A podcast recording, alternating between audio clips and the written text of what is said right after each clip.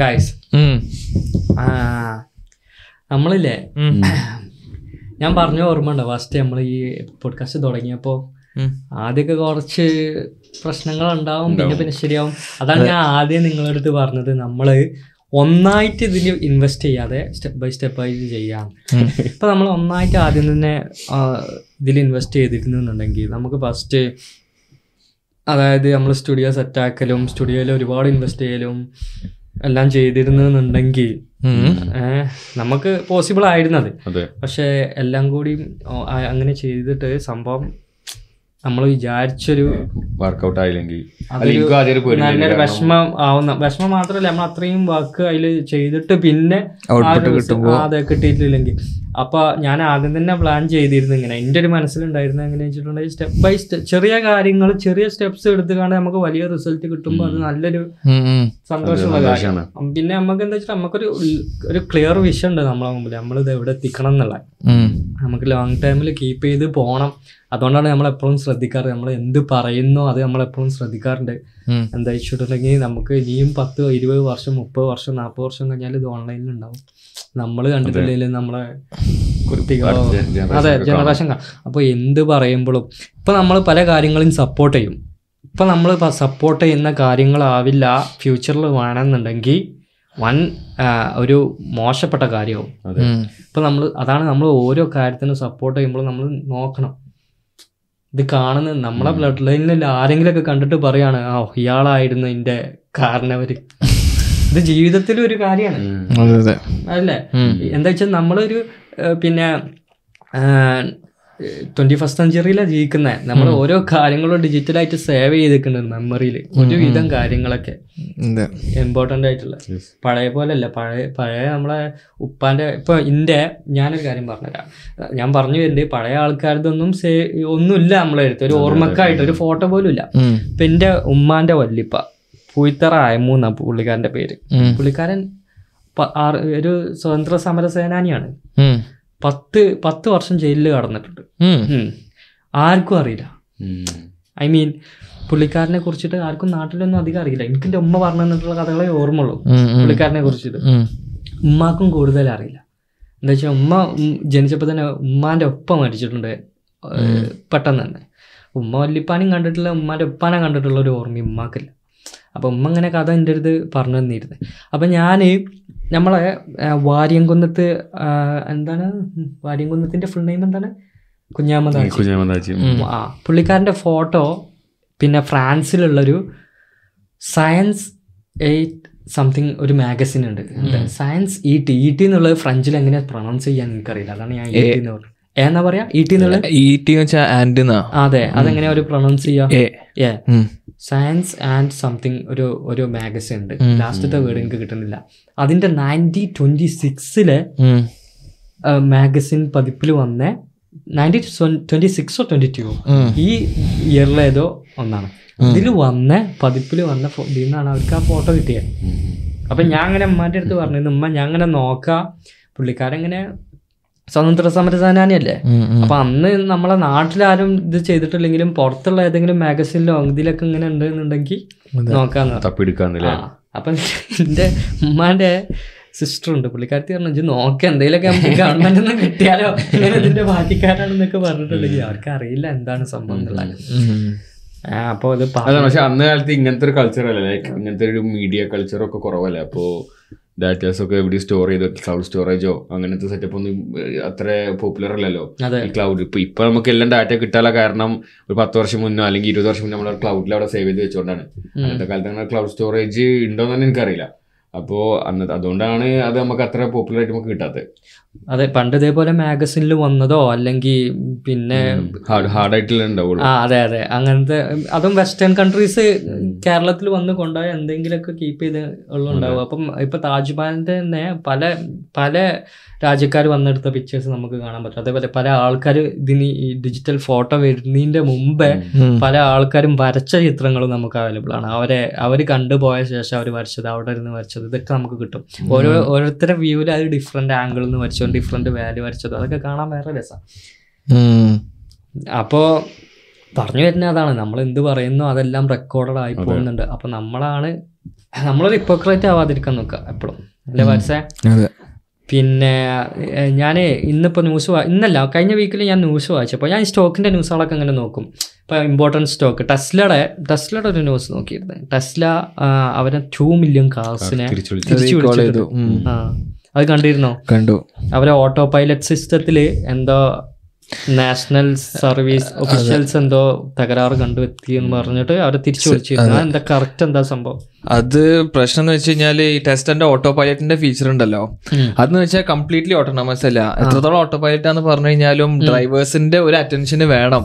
Okay okay അപ്പോൾ നിലവില് ടെസ്റ്റിലേക്ക് ഉണ്ടായിരുന്ന അവരുടെ സിസ്റ്റം എന്ന് വെച്ച് കഴിഞ്ഞാൽ അത്രക്കും റിലയബിൾ അല്ല. അപ്പൊ ഇതിന്റെ സേഫ്റ്റി ഒഫീഷ്യൽസ് നോക്കി കഴിഞ്ഞപ്പോൾ ഒരുപാട് ടെസ്റ്റിന്റെ ആക്സിഡന്റ്സ് ഉണ്ടായിട്ടുണ്ടായിരുന്നു. ഇപ്പൊ അടുത്തായിട്ട് yes around that range crashes വന്നിട്ടുണ്ട്. അതുകൊണ്ടാണ് ഇവർ റീകോൾ ചെയ്തത്, എന്ന് വെച്ച് കഴിഞ്ഞാൽ ഒന്നും കൂടി ഒന്ന് മെച്ചപ്പെടുത്താൻ വേണ്ടിയിട്ട്. ഓക്കെ അല്ല, അപ്പൊ ഇത് ക്ലൗഡ് ബേസ്ഡ് ഇന്റഗ്രേഷനോ അല്ലെങ്കിൽ സിസ്റ്റം അപ്ഡേറ്റോ നടക്കണ്ടാവില്ല.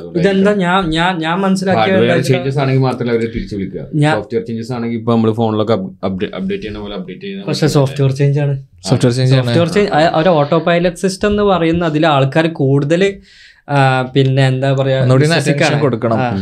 കാരണം മുന്നത്തെ കുറെ ഡ്രൈവേഴ്സ് ചെയ്തതെന്ന് വെച്ച് കഴിഞ്ഞാൽ അവര് മൊത്തം കാറിനെ ഏൽപ്പിച്ച് അവരെ അധികം അറ്റൻഷൻ കൊടുക്കാത്തൊരു സിറ്റുവേഷനിലോട്ട് എത്തിച്ചു. അപ്പൊ ഇനി ചെയ്യേണ്ടതെന്ന് വെച്ച് കഴിഞ്ഞാൽ ഡ്രൈവേഴ്സിന്റെ അറ്റൻഷൻ കുറച്ചുകൂടി ഒന്ന് ഇൻക്രീസ് ചെയ്യേണ്ട രീതിക്കുള്ള ഒരു സിസ്റ്റം എനേബിൾ ചെയ്യാനാണ് ഇപ്പൊ ടെസ്ല അങ്ങനെ ചെയ്തിട്ടുള്ളത്. അതായത് അലേർട്ട്സ് കൂടും, പൈലറ്റ് മോഡിൽ ഡ്രൈവ് ചെയ്യുമ്പോൾ ഈ ഒരു അലേർട്ട്സ് കൂടും. മറ്റേന്ന് വെച്ചാൽ അദ്ദേഹത്തിന് they are safer than they are, I mean അതാണ് അവര് ചിന്തിക്കണം. അതായത് ഞാൻ സേഫാണ്, പിന്നെ ഇനിയും ഓട്ടോ പൈലറ്റ് സിസ്റ്റം അല്ലേ, അതിനോടുള്ള ഒരു വിശ്വാസം കൂടുതലാണ് ഈ ക്രാഷസിനൊക്കെ കൂടുതൽ എന്നാണ് ഈ പിന്നെ ഇവർ പറയുന്നത്. യു എസ് മാത്രമല്ല, കാനഡ ഇല്ലേ?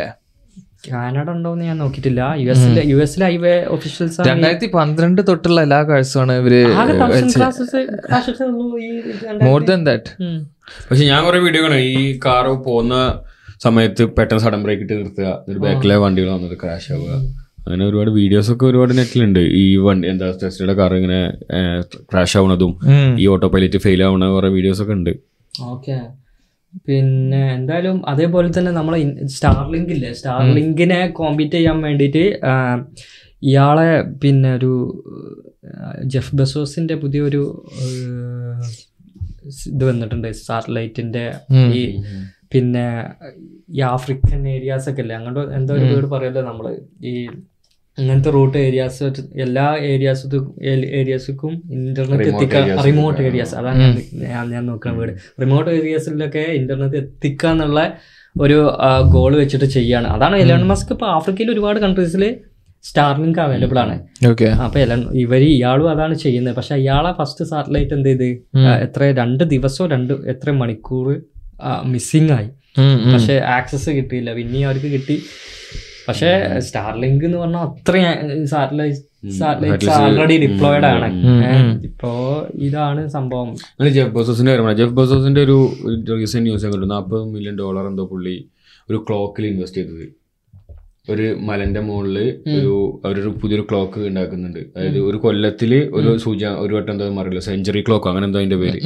അതിൽ പക്ഷെ ഞാൻ കുറെ ആലോചിച്ചു എന്താണ് ഇപ്പൊ ഇതിൽ ഇത്രമാത്രം ഒരു ഇപ്പൊ നമ്മളൊരു ഇൻവെസ്റ്റ് ചെയ്യുമ്പോൾ അതിനൊരു റിട്ടേൺ പ്രതീക്ഷിച്ചോ അല്ലെങ്കിൽ വേറെ എന്തെങ്കിലും ഒരു കോസ്റ്റ് എന്തെങ്കിലും ഉണ്ടാവില്ല എന്താ ഇതിന്റെ ഇൻവെസ്റ്റ് ചെയ്യണേ. പക്ഷെ ഈ ഒരു സെഞ്ചുറി ക്ലോക്ക് എന്നാണ് അതിന്റെ പേര്. ബില്യണേഴ്സ് എല്ലാവരും ഓരോ ഓരോ ക്രൈസിസ് തിങ്സിൽ ഇൻവെസ്റ്റഡ് ആണ്. ഇപ്പോൾ ജെഫ് ഇപ്പം ഇയാളുണ്ടല്ലോ പിന്നെ Bill Gates Bill Gates invest ചെയ്തിട്ടുള്ളൊരു സംഭവം എന്ന് പറഞ്ഞിട്ടുണ്ടെങ്കിൽ, ഒന്ന് നമ്മളെ ഡാവിഞ്ചിയുടെ ഒരു ലെറ്റർ ഉണ്ട്.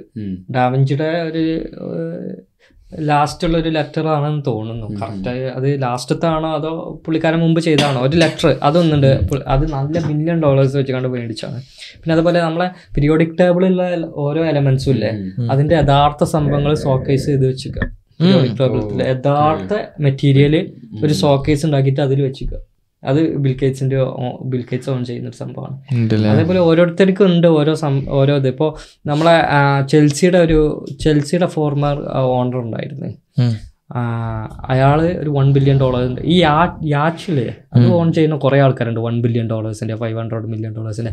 ഇപ്പോൾ നമ്മളെ സൗദിയിലുള്ളൊരു ഒരു ബില്യണയർ ഉണ്ടല്ലോ, നമ്മളെ അയാളൊരു ഇന്റർവ്യൂവിൽ പറയുന്നുണ്ട്, ടഫ് ലൈഫ് എന്നൊക്കെ പറഞ്ഞിട്ടുള്ളൊരു ഇന്റർവ്യൂവിൽ പറയുന്നുണ്ട്. ആ എന്താണ് അയാളെ പേരൊക്കെ, എന്താ വലീദ്, ഒരു ഒരു വലീദാണ്, ഒരു പ്രിൻസ് വലീദ് അങ്ങനെ പുള്ളിക്കാരൻ. അപ്പോൾ പുള്ളിക്കാരൻ്റെ അടുത്താണ് ലോകത്തിലെ ഏറ്റവും എക്സ്പെൻസീവായ പ്രൈവറ്റ് ജെറ്റ് ഉള്ളത്, ഫൈവ് ഹൺഡ്രഡ് മില്യൺ ഡോളേഴ്സിൻ്റെ ബോയിങ്ങിൻ്റെ ഏതൊരു ജെറ്റ്. അതിൻ്റെ ഉള്ളിലെ ഒരു ലക്ഷറി ഇതാ ഒരു ത്രോണൊക്കെ പോലെ ഇരിക്കാനുള്ള സെറ്റപ്പ് ഉണ്ട്. ആ അതൊരു കാണേണ്ട ഒരു ജെറ്റാണ്. അതേപോലെ നമ്മളെ മുകേഷ് അംബാനിൻ്റെ അടുത്തല്ലേ എക്സ്പെൻസീവ്, ഏറ്റവും എക്സ്പെൻസീവ് ആയ ഇതുള്ളത് അങ്കാര, അങ്കാര അല്ലേ എൻ്റെ പേര്, അങ്കാര അങ്കാര അങ്ങനെ എന്താ പേര്, വൺ ബില്യൺ ഡോളേഴ്സ് വർത്ത്. ഇതൊക്കെ ഒഫീഷ്യലായിട്ട് വന്നേ, ഇന്നിപ്പോൾ ഒഫീഷ്യൽ അല്ലാതെ ഇവർ എന്തൊക്കെ ഓൺ ചെയ്യുന്നുണ്ടെന്ന് നമുക്കറിയില്ലല്ലോ. ഞാൻ ഇപ്പോൾ റീസെൻ്റ്ലി ഒരു സ്റ്റോറി കേട്ടിട്ടോ, നമ്മളെ റിച്ചാർഡ് ബാർസ് ബ്രാൻസൺ ഇല്ലേ, ആ വെർജിൻ്റെ റിച്ചാർഡ് ബ്രാൻസൺ മുമ്പ് പുള്ളിക്കാരൻ്റെ റിച്ചാർഡ് ബ്രാൻസൺ മുമ്പ് പുള്ളിക്കാരൻ്റെ ഗേൾ ഫ്രണ്ടിനെ അട്രാക്ട് ചെയ്യാൻ വേണ്ടിയിട്ട് കരീബിയനിൽ ഒരു പിന്നെ ഐലാൻഡ് വിൽക്കാനുണ്ട് വിൽക്കാനുണ്ടെന്ന് പറഞ്ഞിട്ട് പരസ്യം വന്നു, സിക്സ് സിക്സ് മില്യൺ ഡോളേഴ്സിൻ്റെ. അപ്പോൾ റിച്ചാർഡ് ബ്രാൻസൺ എന്ത് ചെയ്ത്, ഗേൾ ഫ്രണ്ടിനോട് പറഞ്ഞു ഞാനിത് മേടിക്കാൻ പോവാണ്, ജസ്റ്റ് അവളെ ഇംപ്രസ് ചെയ്യാൻ വേണ്ടിയിട്ട്. പക്ഷേ പുള്ളിക്കാരൻ അത് മേടിച്ചില്ല. പുള്ളിക്കാരൻ ജസ്റ്റ് ഒരു ഓഫർ ഇട്ടു, ഒരു ഹൺഡ്രഡ് കേക്ക് ഞാനത് എടുക്കാന്നുള്ള ജസ്റ്റ് ഇതിൻ്റെ ഓണർക്ക്. പക്ഷെ ഇത് വിറ്റ് പോവാത്തൊരു പ്രോപ്പർട്ടി ആയതുകൊണ്ട് ഓണർ പറഞ്ഞു ഒരു ഹൺഡ്രഡ് എയ്റ്റി കെ ലാസ്റ്റ് ഇതാർന്ന് ലാസ്റ്റ് നെഗോഷിയേഷൻ, അതിലായി മേടിച്ച്. ആ പിന്നെ അങ്ങനെ കുറെ ക്രൈസി സ്റ്റോറീസ് ഉണ്ട് ഈ ബില്യണേഴ്സിന്റെ ഇടയിലൊക്കെ. അവര് അത് അവരടുത്ത് സംസാരിച്ചിട്ടുണ്ടെങ്കിൽ നമുക്ക് പേഴ്സണലായിട്ട് പറയാൻ പറ്റാത്ത കുറെ സംഭവങ്ങളുണ്ട്, അല്ല പബ്ലിക്കായിട്ട് പറയാൻ പറ്റുന്ന കളക്ഷൻസ് ഒക്കെ കുറെ ഉണ്ടാവും. പിന്നെ ടെസ്ലനെ പറ്റി പറഞ്ഞപ്പോ ഇപ്പോ പുതിയ അപ്ഡേറ്റ് വന്നിട്ടില്ലേ, ആ റോബോട്ടിന്റെ ഓപ്റ്റിമസ്, ടെസ്ലന്റെ പുതിയ ഓപ്റ്റിമസ് റോബോട്ട്, അത് നല്ലൊരു ഇന്നോവേഷനാണ്. ഇത് അത് പുതിയ അപ്ഡേറ്റ് വന്നത്, തേർട്ടി പെർസെന്റേജ് സ്പീഡ് ഇൻക്രീസും പത്ത് കെ ജിയോളം അതിന്റെ വെയിറ്റ് കുറഞ്ഞിട്ടുണ്ട്. മൊത്തത്തിലൊരു ചേഞ്ച് ക്രിയേറ്റ് ചെയ്യും. അതായത് പക്ഷേ ഇപ്പോൾ നമ്മളില്ലേ ഇലോൺ ഇലോൺ മസ്ക് ചെയ്യുമ്പോഴാണ് നമ്മൾ ഇങ്ങനത്തെ ഈ റോബോട്ടിക്സിന്റെ കാര്യങ്ങളും എല്ലാം അറിയുന്നത്. ഇപ്പോൾ കുറെ ആൾക്കാർക്ക് സ്പേസ് എക്സ് അറിയാം, പക്ഷേ ജെഫ് ബെസോസിന്റെ അറിയില്ല. എലൻ മസ്ക് ബിൽഡ് ചെയ്ത ബ്രാൻഡിന്റെ പേഴ്സണൽ ബ്രാൻഡ് പോലത്തെ, എലൻ മസ്കിന്റെ ഓർഗാനിക്കലി ബിൽഡായി വന്ന ഒരു പേഴ്സണൽ ബ്രാൻഡാണെന്ന് പറയാം. അതുപോലത്തെ ഒരു ബ്രാൻഡ് ജെഫ് ബെസോസിനില്ല. അതുകൊണ്ട് ജെഫ് ബെസോസ് എന്ത് ഒരു പുതിയ കാര്യം ചെയ്യുമ്പോഴോ കുറെ ആൾക്കാർക്ക് അറിയില്ല. അപ്പോൾ ബ്ലൂ ഓർജിൻ ഉണ്ട്, ബ്ലൂ ഓർജിൻ ആണ് നമ്മളെ ജെഫ് ബെസോസിന്റെ സ്പേസ് പ്രോഗ്രാമിന്റെ പേര്. അത് ഒരുപാട് ആൾക്കാർക്ക് അറിയില്ല, പക്ഷെ സ്പേസ് എക്സ് ഒരാൾക്ക് ഒരുപാട് ആൾക്കാർക്ക് അറിയാം, ഇലോൺ മസ്കിന്റെ ഒരുപാട്. ഇപ്പം ഈ റോബോട്ടിക്സിൻ്റെ കാര്യം പറഞ്ഞപ്പോൾ ഒരുപാട് വർഷനായിട്ട് വർഷങ്ങളായിട്ട് ബോസ്റ്റൺ ഡൈനാമിക്സ് എന്ന് പറഞ്ഞിട്ടൊരു ടീം, ഇത് കേട്ടിട്ടില്ല, ആ അവർ ഒരുപാട് വർഷങ്ങളായിട്ട് ഓരോ ജനറേഷൻ റോബോട്ട്സിനെ വളർത്തി ട്രെയിൻ ചെയ്ത് ട്രെയിൻ ചെയ്ത് കൊണ്ടുവരുന്നുണ്ട്. പക്ഷേ ഈ എലൻ മസ്കിൻ്റെ റോബോട്ട് വന്നപ്പോൾ പിന്നെ കൂടുതൽ മീഡിയാസ് ഇതൊക്കെ ടോക്ക് ഇതിനെ പറ്റിയിട്ടായി. അതിലേറെ അത്രയും അഡ്വാൻസ്ഡ് ആയിട്ടാണ് ഈ റോബോട്ട് ആൾറെഡി വർക്കിംഗ്. പക്ഷെ എന്താ അറിയാം, എലൻ്റെ അടുത്ത് അതിനുള്ള വെൽത്ത് ഉണ്ട്. പുള്ളിക്കാരനെ ഇപ്പോൾ ഒരു പുതിയ പ്രൊജക്റ്റ് ചെയ്യണമെന്നുണ്ടെങ്കിൽ ആൾക്കാരെ ഇങ്ങോട്ട് ഹയർ ചെയ്യും. ഇപ്പോൾ പുള്ളിക്കാരൻ്റെ ഖോർഗ് ഖോർഗല്ല പുതിയ എ ഐൻ്റെ എക്സ് എ ഇല്ലേ, ട്വിറ്ററിൻ്റെ X A X A open A I പിന്നെ ചാറ്റ്ജിപിടി കൊടുക്കുന്ന ഉടനെ, ചാറ്റ്ജിപിടി പോപ്പുലർ ആയ ഉടനെ തന്നെ എന്ത് ചെയ്ത് എക്സ് എന്ത് ചെയ്ത് അവരെ പ്രൊജക്റ്റ് എലൻ മസ്ക് ബോർഡിൽ നിന്ന് മാറി നിന്നല്ലോ ഓപ്പൺ എഐൻ്റെ. അപ്പോൾ തന്നെ എലൻ മസ്ക് എന്ത് ചെയ്ത് പറഞ്ഞു, ഓപ്പൺ എ ഐ ഇങ്ങനെ ഒരു ഗോൾ വെച്ചിട്ട് വന്നതല്ല, ഇൻ്റെ ഇൻ്റെ ഞാനാണ് ആ ഓപ്പൺ എ ഐ എന്നുള്ള പേര് കൊണ്ടുവന്നത്, ഇതല്ല ഗോള്. ഗോൾ ഇങ്ങനെ പിന്നെ ഓപ്പൺ സോഴ്സ് ആയിട്ട് മാറാൻ തന്നെയായിരുന്നു, സബ്സ്ക്രിപ്ഷൻ വെച്ചിട്ട് ചെയ്യാന്നുള്ള അല്ലായിരുന്നില്ല. പക്ഷേ മൈക്രോസോഫ്റ്റ് വന്ന് ടെൻ ബില്യൺ ഡോളേഴ്സ് ഇൻവെസ്റ്റ് ചെയ്തു. അപ്പോൾ എലൻ മസ്ക് പിന്നെ എന്ത് ചെയ്ത് അതിനൊരു കോമ്പറ്റീഷനായിട്ട് കൊണ്ടുവരേണ്ടതാണ്. ഗോർക്കല്ലേ എക്സ് എക്സ് ഐൻ്റെ പേര് ഗോർക്കാണ്. ആ അങ്ങനെ പിന്നെ എനിക്ക് ആ പേര് പെട്ടെന്ന് വരുന്നില്ല. അപ്പോൾ ഗോർക്കിൽ പിന്നെ പുള്ളിക്കാരൻ എന്താ ഇത് അറിയോ, അത്രയും ടോപ്പ് ടീമിനെയാണ് ഹയർ ചെയ്തത്. അതിൻ്റെ ഒരു ഹെഡ് അറിയേണ്ടത് ഒരു റഷ്യക്കാരനാണ്. അത്രയും ടോപ്പ് ടീമിനെ അവരെത്ര പെട്ടെന്ന് അറിയാം. അതിൻ്റെ അതിൻ്റെ ടെസ്റ്റിംഗ് സ്റ്റേജ് തുടങ്ങി. ഇത്ര ആൾക്കാർക്ക് ഏർലി ആക്സസ് കുറച്ച് പേർക്കുണ്ട്. അപ്പോൾ പിന്നെ എന്താ വെച്ചിട്ടുണ്ടെങ്കിൽ പൈസ ഇതിൽ നമ്മൾ എന്താ മനസ്സിലാക്കേണ്ട ഒരു കാര്യം എന്നറിയോ, നമ്മളെടുത്തൊരു സർട്ടൺ എമൗണ്ട് ഓഫ് മണി ഉണ്ട് എന്നുണ്ടെങ്കിൽ, I mean we will get to the point money is not a problem. അവിടെ എത്തുമ്പോൾ നമുക്ക് എന്താണ് നമുക്ക് എക്സിക്യൂട്ട് ചെയ്യുക എന്നുള്ളൊരു ലക്ഷ്യം മാത്രമേ ഉള്ളൂ. അതിന് വേണ്ടിയിട്ടാണ് പുള്ളിക്കാരൻ ആ ഒരു റിസ്ക് എടുത്തിട്ട് ടീമിനൊത്ത ഹയർ ചെയ്യുന്നത്. പക്ഷെ ഒരു കാര്യം പാടിയും പറഞ്ഞിട്ടുണ്ട് എലൻ മസ്ക്. കഴിഞ്ഞ വർഷത്തെ ഇന്റർവ്യൂവിൽ എലൻ മസ്കിനോട് ചോദിച്ചൊരാൾ, ആപ്പിള് സെൽഫ് ഡ്രൈവിംഗ് പിന്നെ ഓട്ടോ പൈലറ്റ് കാർ സിസ്റ്റം കൊണ്ടുവരുന്നുണ്ടായിരുന്നു കാർസ്. അപ്പോൾ ഇലോൺ മസ്ക് അത് റൂമറാണെന്ന് ചോദിച്ചു ആര് ഈ ഇൻ്റർവ്യൂ ചെയ്യുന്ന ആൾ. അപ്പോൾ ഇലോൺ മസ്ക് പറഞ്ഞു റൂമറാണെങ്കിൽ എന്തിനാണ് ആപ്പിൾ ആയിരക്കണക്കിന് ആയിരത്തോളം എൻജിനീയേഴ്സിനെ ഹയർ ചെയ്ത്, ഇവരൊക്കെ ഇത് അറിയുന്നുണ്ട്, ഇതിൻ്റെ ഇടയിൽ കിടക്കുന്ന കാര്യങ്ങളും മറ്റേ ഈ ബില്യണേഴ്സിന്റെ ഇടയിലുള്ള നമ്മളറിയാത്ത എന്തൊക്കെ. ഇപ്പോൾ നിങ്ങൾ ഈ ട്വിറ്ററിന്റെ കാര്യം പറഞ്ഞപ്പോൾ എനിക്ക് വേറെ ഈ ട്വിറ്റർ ഇലോൺ മസ്ക് എന്ന് പറയണ സോറി എക്സ് ഇലോൺ മസ്ക് വാങ്ങിയത് എത്ര ഫോർട്ടി ടു ബില്യൺ ഡോളേഴ്സ്. ഇത് അഞ്ച് പൈസ ഇലോൺ മസ്ക് കൊടുത്തിട്ടില്ല. ഫുള്ളി ടെസ്ലന്റെ ഷെയർസ് വിറ്റു വിറ്റുകയല്ല മുമ്പ് ചെയ്ത വെച്ചാല്. ഇത് ഞാൻ കണ്ടത് വേറെ ഇത് എങ്ങനെ ബില്യനേഴ്സ് ടാക്സ് കൊടുക്കാതെ അവർ ബിസിനസ് അങ്ങനെ നടത്തുന്നൊരു എന്താ നിഷിദ്ധനെ കണ്ടത്. അപ്പൊ എന്താ വെച്ചാൽ ഇലോൺ മസ്ക് എന്താ വെച്ചാല് മൂപ്പര് ഈ പൈസ ഫുൾ കടം മേടിച്ചേക്കാണ്. അതായത് നമ്മുടെ നാട്ടിലുള്ള ബില്യനേഴ്സ്, നമ്മുടെ ലോകത്തുള്ള ബില്യനേഴ്സിന്റെ ഈ പൈസ കടം മേടിച്ചേക്കാണ്. ആ പൈസ കടം മേടിച്ചതിന് മുപ്പര് പ്ലഡ്ജ് ചെയ്തത് എക്സിന്റെ മുപ്പര് ഷെയർസ് ആണ്. അല്ല എക്സ് അല്ല സോറി ഇതിന്റെ സ്പേസ് എക്സിന്റെ സോറി ടെസ്ലയുടെ ടെസ്ലയുടെ ഷെയർസ് പ്ലഡ്ജ് ചെയ്തിട്ട് മുപ്പര് ബില്യൻ ബില്യനേഴ്സിന് പൈസ മേടിച്ചിട്ട് ആ പൈസക്കാണ് മുപ്പര് ട്വിറ്റർ വാങ്ങിക്കണത്, സോറി എക്സ് വാങ്ങിക്കണത്. അപ്പോൾ ഇതിലെന്ന് സംബന്ധിച്ച് കഴിഞ്ഞാൽ ഈ ഷെയർസിന്റെ പേരിൽ നമുക്ക് ടാക്സ് ഇല്ല. അതായത് ഷെയർസ് നമ്മൾ വിറ്റ് കഴിയുമ്പോൾ നമുക്ക് ടാക്സ് ഉള്ളൂ, ഹോൾഡ് ചെയ്യുന്നതിന് ടാക്സ് ഇല്ല. പക്ഷെ അപ്പൊ അപ്പോ ടാക്സ് പെർസ്പെക്റ്റീവിൽ നോക്കുകയാണെങ്കിൽ മൂപ്പര സാധനമല്ല, മൂപ്പർക്ക് അതിൽ നിന്നൊന്നും കിട്ടില്ല. പക്ഷെ മൂപ്പര അത് വെച്ചിട്ട് എക്സ് മേടിച്ചു അത്രയും പൈസക്ക്, മനസ്സിലായോ? അപ്പോ ഇങ്ങനെ ബില്യനേഴ്സ് എങ്ങനെയാണ് ടാക്സ് ഇല്ലാണ്ട് ബിസിനസ് നടത്തുന്നത്? അപ്പൊ അവര് ചെയ്യുന്ന ക്യാഷ് ട്രാൻസ്ഫേഴ്സോ അല്ലെങ്കിൽ ക്യാഷിലുള്ള കളികളല്ല, പകരങ്ങൾ പറഞ്ഞ പല അതർ മെറ്റീരിയൽസ് കമ്മോഡിറ്റീസിൽ അല്ലെങ്കിൽ ഇപ്പൊ ഷെയർസിലൊക്കെയാണ് അവർ ട്രാൻസാക്ഷൻസ് നടക്കുന്നത്. ഇവര് ടാക്സ് കൊടുക്കാതിരിക്കുക, അതാണ് മാക്സിമം അവർ നോക്കും. ക്യാഷ് ഔട്ട് ചെയ്തിട്ടല്ല അവർ പരിപാടി ചെയ്യുന്നത്. ഗ്രാൻഡ് കോഡോന്റെ ഒരു എക്സാമ്പിൾ ഉണ്ടായിരുന്നു. അയാൾ മെയിൻ ആയിട്ട് റിയൽ എസ്റ്റേറ്റിലാണ് ഡീൽ ചെയ്യുന്നത്. അയാൾ മോളെ പഠിപ്പിക്കുന്ന ഒരു വീഡിയോ ഉണ്ടായിരുന്നു. അതിൽ അയാൾ പറയുന്നുണ്ട് I don't give a single penny to the I R S എന്ന്.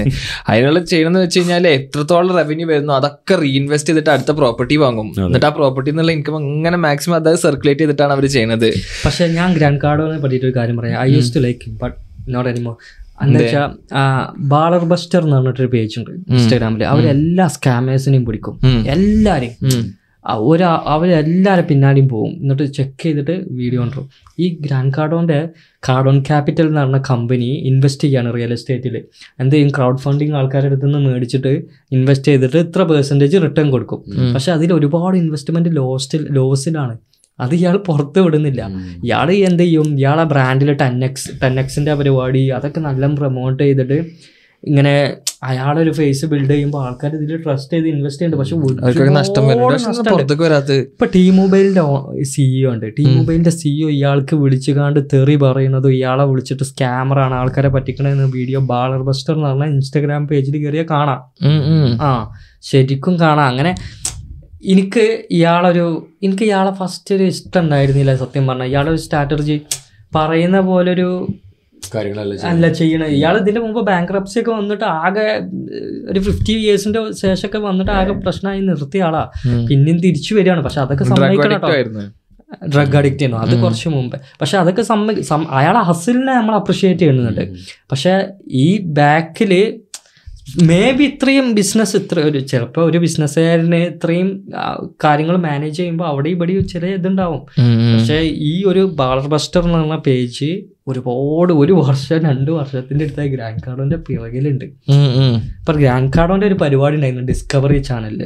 സീറോ മണി അയാൾ അയാൾക്ക് സീറോ മണി കൊടുക്കാതെ കോണ്ടാക്റ്റ് ഇല്ലാതെ ഫുഡും ഇല്ലാതെ അയാളൊരു സ്ഥലത്ത് വിട്ടിട്ട് അയാൾ ഒരു വൺ മില്യൺ ഡോളേഴ്സിൻ്റെ ടെൻ മില്യൺ ഡോളേഴ്സിൻ്റെ എത്ര ഒരു മില്യൺ ഡോളേഴ്സിന്റെ ബിസിനസ് സ്ക്രാച്ചിൽ നിന്ന് ബിൽഡ് ചെയ്തിരുന്നേ. അത് അൺസെൻസേർഡ് ആണോ ആ പരിപാടി ഞാൻ കണ്ടിട്ടില്ല. പക്ഷെ അതിന്റെ ആടും കാര്യങ്ങളൊക്കെ ഞാൻ കണ്ടിട്ടുണ്ട്. ഗ്രാൻഡ് കാർഡോ അത് വെച്ചിട്ടാണ് ഞാൻ ഇങ്ങനെ ചെയ്തു എന്നുള്ള കാര്യം പറഞ്ഞിട്ടാണ് ഫേസ്ബുക്കിൽ ആഡ് ചെയ്യുന്നത്. ഓക്കെ. അപ്പൊ ചിലപ്പോൾ എന്താ ഈ കാര്യം അറിയാം, ഞാൻ ഗ്രാൻഡ് കാർഡോനെ കംപ്ലീറ്റ്ലി അയാളെ ചെയ്യേണ്ടത് തെറ്റാണെന്ന് പറയുന്നില്ല. ചിലപ്പോൾ ഇത്രയും സ്റ്റാഫും ഇത്രയും ബിസിനസ്സും സ്ട്രീംസ് ഓഫ് ഇൻകംസ് ഒക്കെ ഉള്ള ആൾക്കാരെ എല്ലായിടത്തും ഫോക്കസ് ചെയ്യാൻ പറ്റില്ല. ഇപ്പം യൂസുഫ് അലിക്ക് തന്നെ എത്ര ആൾക്കാർ നെഗറ്റീവ് പറയുന്നുണ്ട്. യൂസുഫ് അലി പിന്നെ സ്റ്റാഫ്സിന് കറക്റ്റ് സാലറി കൊടുക്കുന്നില്ല, അല്ല കറക്റ്റ് സാലറി അല്ല കൂടുതൽ സാലറി കൊടുക്കുന്നില്ല. പക്ഷെ ഇവിടെ കറക്റ്റാണ് സാലറി. ലുലുവില് കറക്റ്റാണ് സാലറി. ലുലുവില് സാലറി കൊടുക്കുന്ന ദിവസത്തിൽ നിന്ന് ഒരു ദിവസം ഒരു ദിവസം വൈകിയിട്ടുണ്ടെങ്കിൽ ആ വൈകിയ ദിവസത്തിന് ആയിരം രൂപ വെച്ച് അവർ കൊടുക്കും. ഇപ്പം നാല് ദിവസം വൈകിയാൽ നാലായിരം രൂപ കിട്ടും. കൊറോണ ടൈമിൽ തന്നെ ഒരുപാട് കമ്പനീസ് അങ്ങനെ സാലറിന്റെ പ്രശ്നം ഉണ്ടായപ്പോൾ യൂസ്വലി വന്ന് പറഞ്ഞു നമ്മളെ ഇതിൽ മാത്രമാണ് ഒരാൾക്കും പോലും സാലറി തട്ടാതെ കറക്റ്റ് കൊടുത്തിട്ടുള്ളതെന്ന്. ഇപ്പം എൻ്റെ കമ്പനിയിലായാലും ഞങ്ങൾ എന്ത് ചെയ്യും, സാലറി കറക്റ്റ് ആയിരിക്കണം. കറക്റ്റ് അത് ഒരു എംപ്ലോയി സാറ്റിസ്ഫാക്ഷൻ്റെ ഒരു ഇതാണ്. അതെ അതാണ് അവരിങ്ങനെ ചോദിക്കരുത്.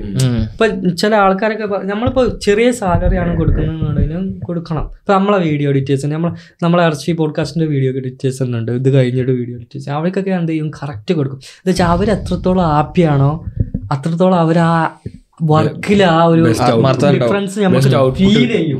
പ്രത്യേകിച്ച് ഈ ഡിജിറ്റൽ ഫീൽഡിൽ വർക്ക് ചെയ്യുന്ന ആൾക്കാർ, ക്രിയേറ്റീവായിട്ട് വർക്ക് ചെയ്യുന്ന ആൾക്കാർക്ക് ഇവൻക്ക് ഈ മൈൻഡിൽ ഞാൻ എന്തോ അലക്കൊക്കെ ഇത്രയും ചെറിയ പൈസക്ക് വർക്ക് ചെയ്യുന്നത് മനസ്സിൽ ചിന്തിച്ച് വർക്ക് ചെയ്യുമ്പോൾ എങ്ങനെ ക്രിയേറ്റീവായിട്ടുള്ള ഐഡിയ വരിക.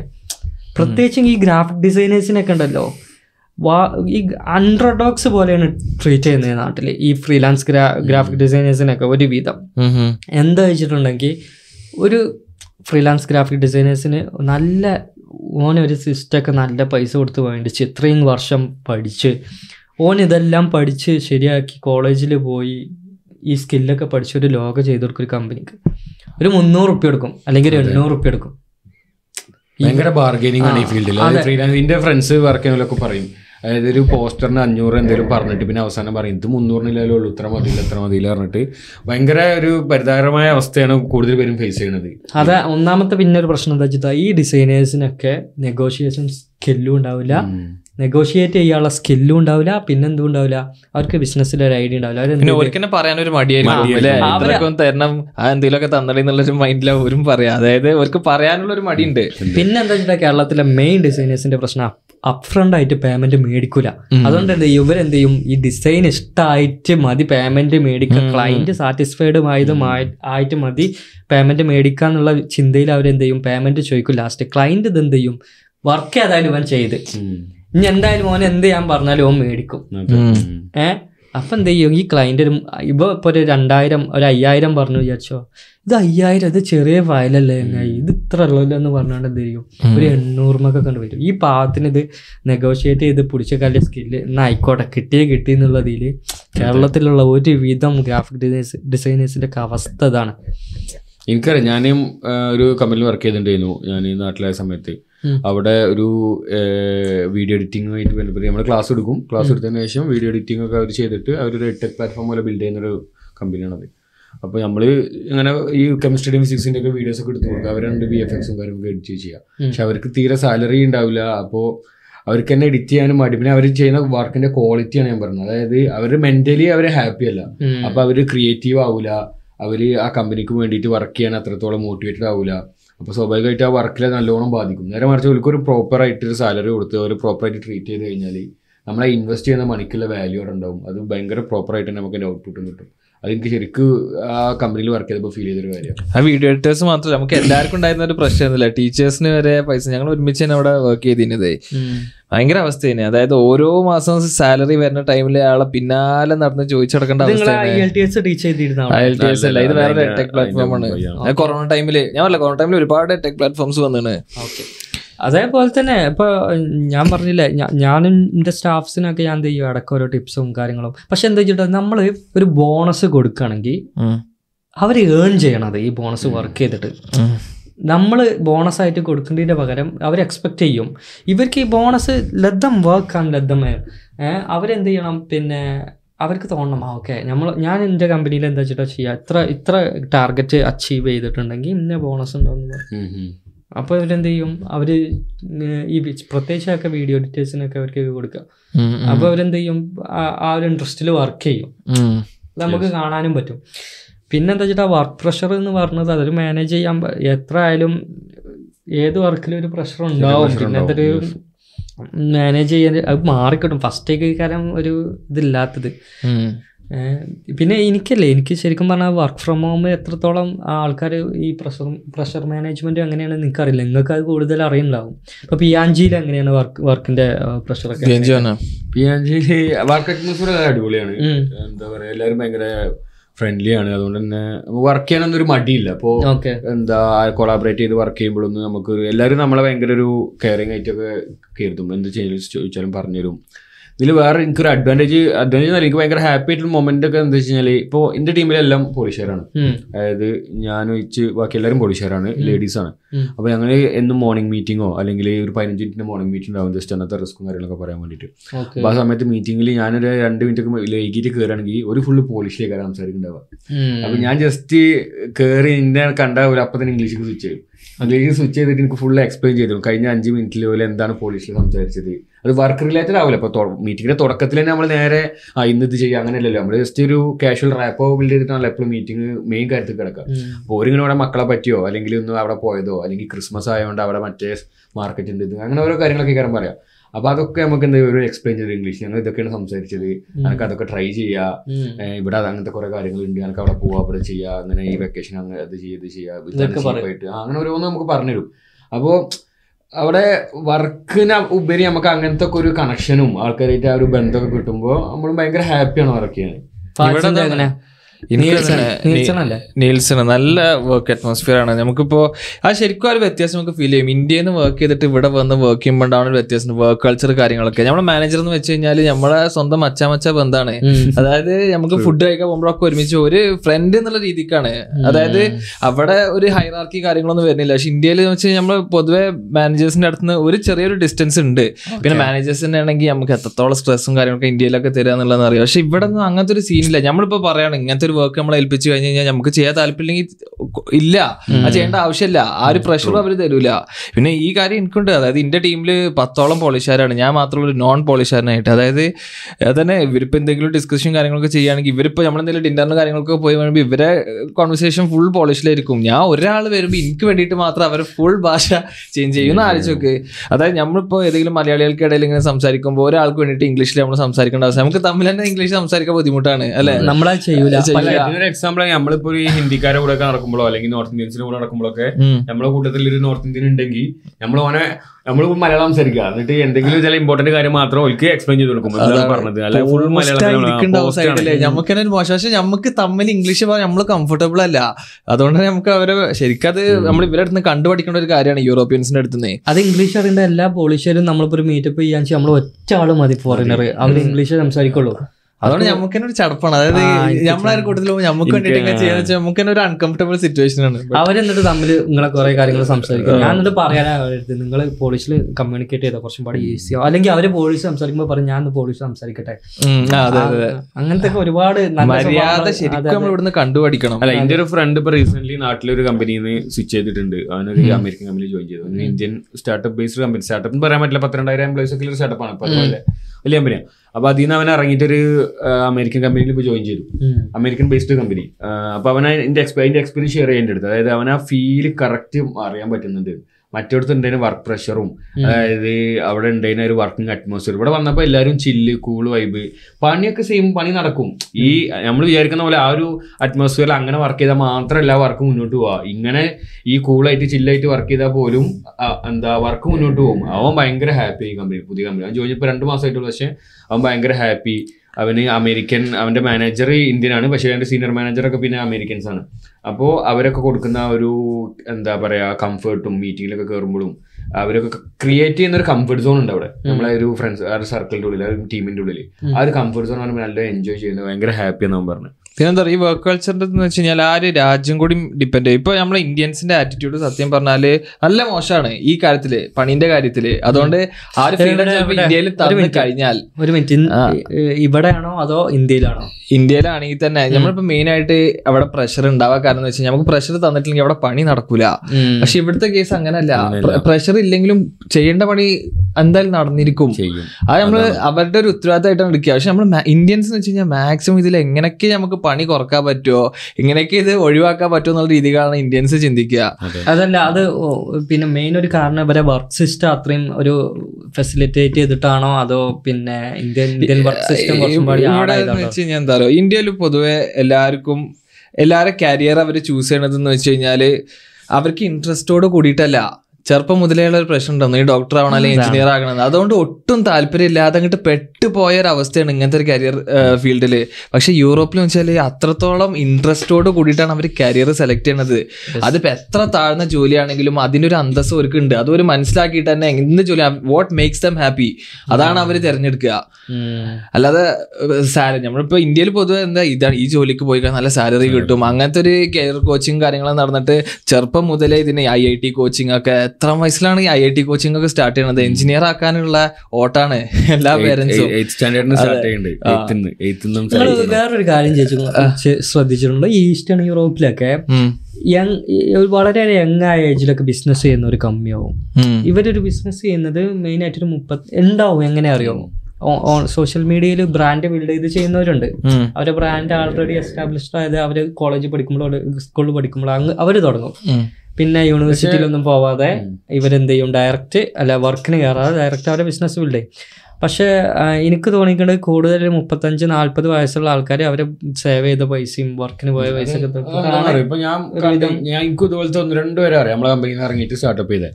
അപ്പൊ അവരെന്താ ചെയ്യുന്നത് വെച്ചാൽ അവർ ബേസിക്കലി ഇപ്പൊ നമ്മള് നമ്മൾ നാട്ടിൽ ബാച്ചിലേഴ്സ് കഴിഞ്ഞ് അല്ലെങ്കിൽ ബാച്ചിലേഴ്സ് ഡ്രോപ്പ് ചെയ്തിട്ട് നമ്മളൊരു ബിസിനസ് സ്റ്റാർട്ട് ചെയ്യുക, ഒരു ഐ ഡി എം വെച്ച് സ്റ്റാർട്ട് ചെയ്യണം. പക്ഷെ ഇവർ ചെയ്യുന്നത് എന്താ വെച്ചാൽ ഇവർക്ക് ഇപ്പോൾ ഒരു ബിസിനസ് ചെയ്യണമെന്നുണ്ടെങ്കിൽ ആദ്യം ആ ബിസിനസ് ചെയ്യുന്ന ഏതെങ്കിലും കമ്പനിയിൽ ഇവർ വർക്ക് ചെയ്യുന്നുണ്ട് കുറച്ചു കാലം, ഒരു അഞ്ചു വർഷമോ അല്ലെങ്കിൽ അവർക്കൊരു ഇൻഫർമേഷൻ ഇപ്പോൾ അവർ സ്റ്റഡീസ് കഴിഞ്ഞിട്ട് ഇൻഫർമേഷൻ ഗ്യാതർ ചെയ്യുന്നവരെ അവർ ആ കമ്പനിയിൽ വർക്ക് ചെയ്തിട്ട് അവിടുന്ന് പിന്നെ ഇറങ്ങിയതിന് ശേഷമാണ് അവർ സ്റ്റാർട്ടപ്പ് തുടങ്ങുന്നത്. അങ്ങനെ ഒരു കൾച്ചർ ഞാൻ കണ്ടുവരുന്നുണ്ട് പരിപാടിയിൽ. കാരണം ഡയറക്റ്റ് ഒരു ബാച്ചിലേഴ്സ് സമയത്ത് തുടങ്ങാണ്ട് തന്നെ ആ കമ്പനിയിൽ വർക്ക് ചെയ്ത് അവിടുന്ന് കുറച്ച് എക്സ്പോഷർ കിട്ടി അല്ലെങ്കിൽ കുറച്ച് നെറ്റ്വർക്കും കാര്യങ്ങളും ക്രിയേറ്റ് ചെയ്തിട്ട് സ്റ്റാർട്ട് ചെയ്യുന്നൊരു, അതുകൊണ്ടാണ് ഈ മുപ്പത്തഞ്ച് നാൽപ്പത് വയസ്സിലൊക്കെ ഇവർ സ്റ്റാർട്ട് ചെയ്യുന്നത് എനിക്ക് തോന്നുന്നത് ആ ഒരു പീരീഡ് ആകുമ്പോഴത്തേക്ക്. ഞാൻ വളരെ വിഷമിക്കുന്ന ഒരു കാര്യം ഞാൻ കേട്ടു ഇതിനെ പറ്റിയിട്ട്. ഞാൻ അങ്ങനെ ചോദിച്ചിട്ടുണ്ട് ഒരു പോളിഷ് ഫ്രണ്ടിൻ്റെ അടുത്ത് എന്തുകൊണ്ട് നിങ്ങളിങ്ങനെ ഒരു ബിസിനസ്സിനെ കുറിച്ച് ആലോചിക്കുന്നില്ല. അവർ പറഞ്ഞു നമ്മളിപ്പോൾ ബിസിനസ്സൊക്കെ ഇത്രയും നമ്മൾ റിസ്ക് എടുത്ത് നമ്മളെല്ലാ ഫണ്ടും അതിലേക്ക് ഇട്ടിട്ടുണ്ടെങ്കിൽ നമ്മൾ പൈസ ഫുള്ളായിട്ട് പോയിട്ടുണ്ടെങ്കിൽ പിന്നെ ഹോംലെസ് ആവാനുള്ള ചാൻസ് കൂടുതലാണ്. ഇവർ ഒന്നാമത് അതെ ഒന്നാമത് ഇവർ ടെൻഷൻ വന്നാൽ നല്ല വെള്ളമടിക്കുന്ന ആൾക്കാരാണ്. ഇവർ വെള്ളമടിച്ച് കയറ്റും. ഇപ്പം നമ്മളില്ലേ ഇവിടുത്തെ ശരിക്കും കുറച്ച് ഹോംലെസിൻ്റെ അടുത്ത് ഹോംലെസ് ആയിട്ടുള്ള ആൾക്കാരുടെ അടുത്ത് ക്വസ്റ്റ്യൻ ചെയ്തിട്ടുണ്ടെങ്കിൽ അവർക്ക് ഒരുപാട് നല്ല സ്റ്റോറീസ് പറയാണ്ടാവും.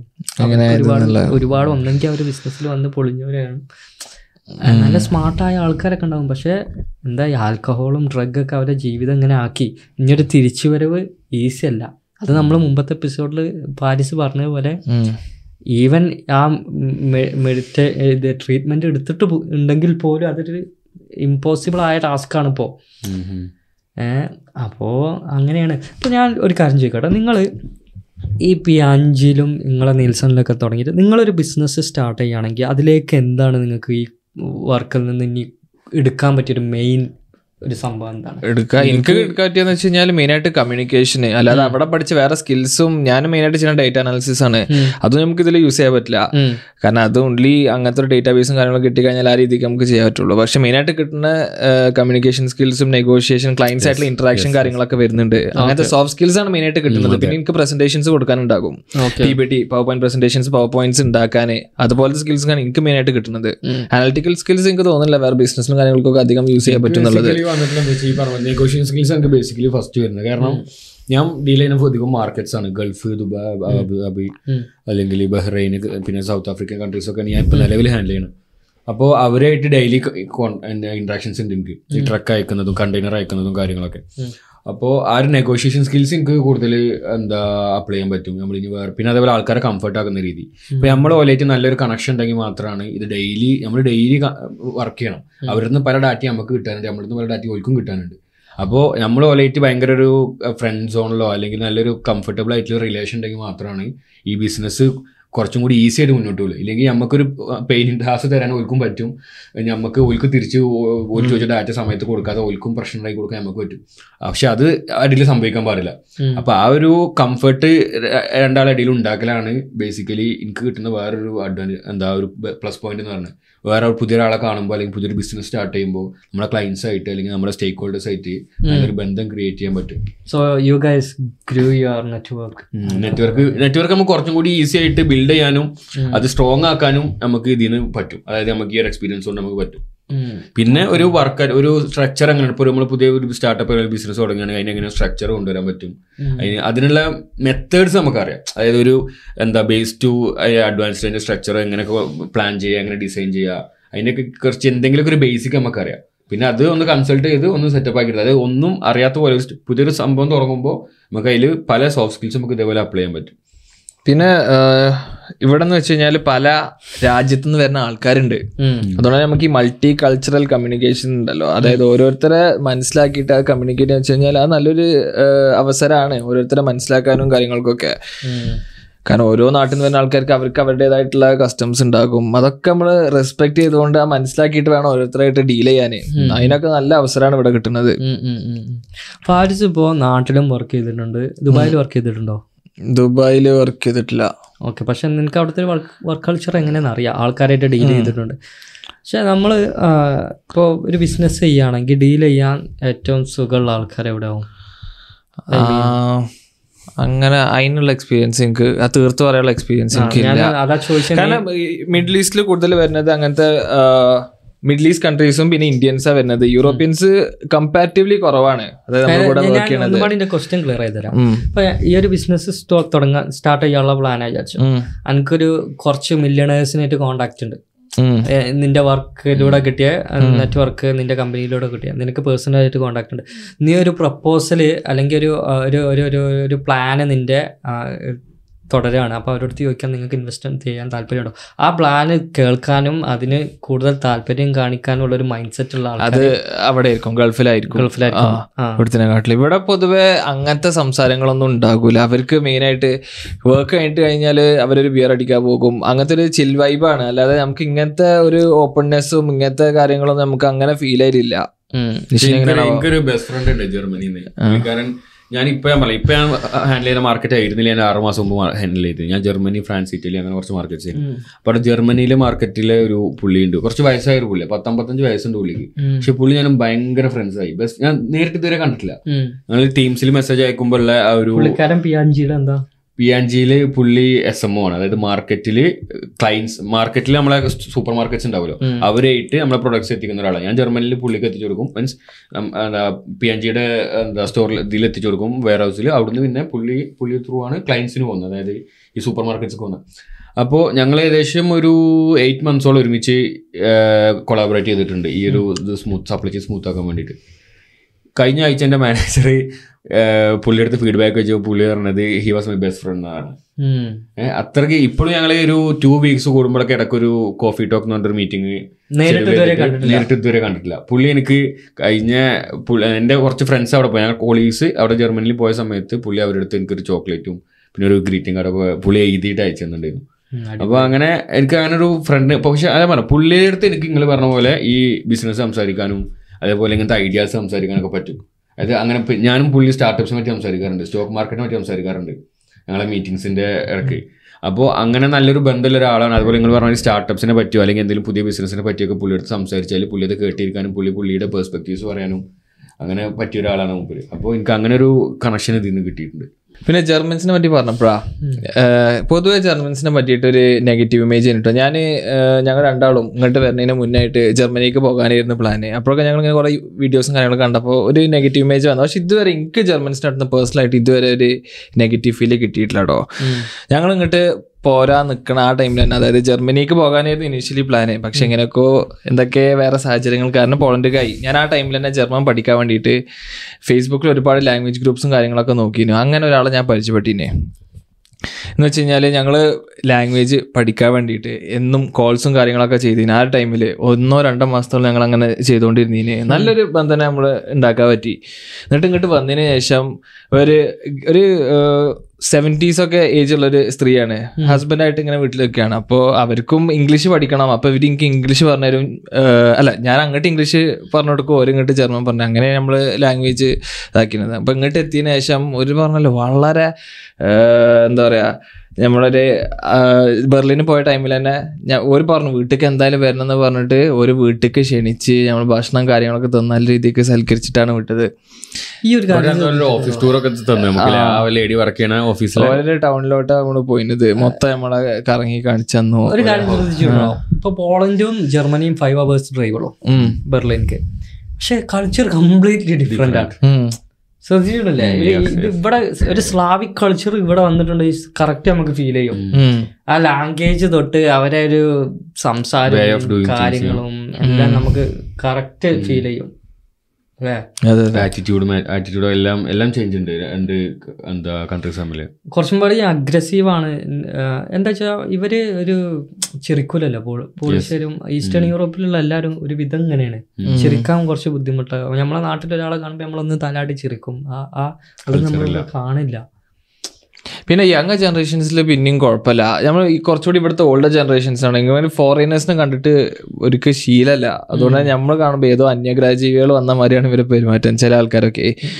എന്നാലും നമുക്ക് പോലീസ് സ്റ്റേഷനിൽ പോയപ്പോഴും അങ്ങനത്തെ ഒരു അനുഭവം ഉണ്ടായിരുന്നു. അതായത് നമ്മൾ പോളിഷ് സംസാരിക്കില്ല നേട്ടപ്പോൾ പറഞ്ഞു go back to your country എന്ന് പറഞ്ഞേ.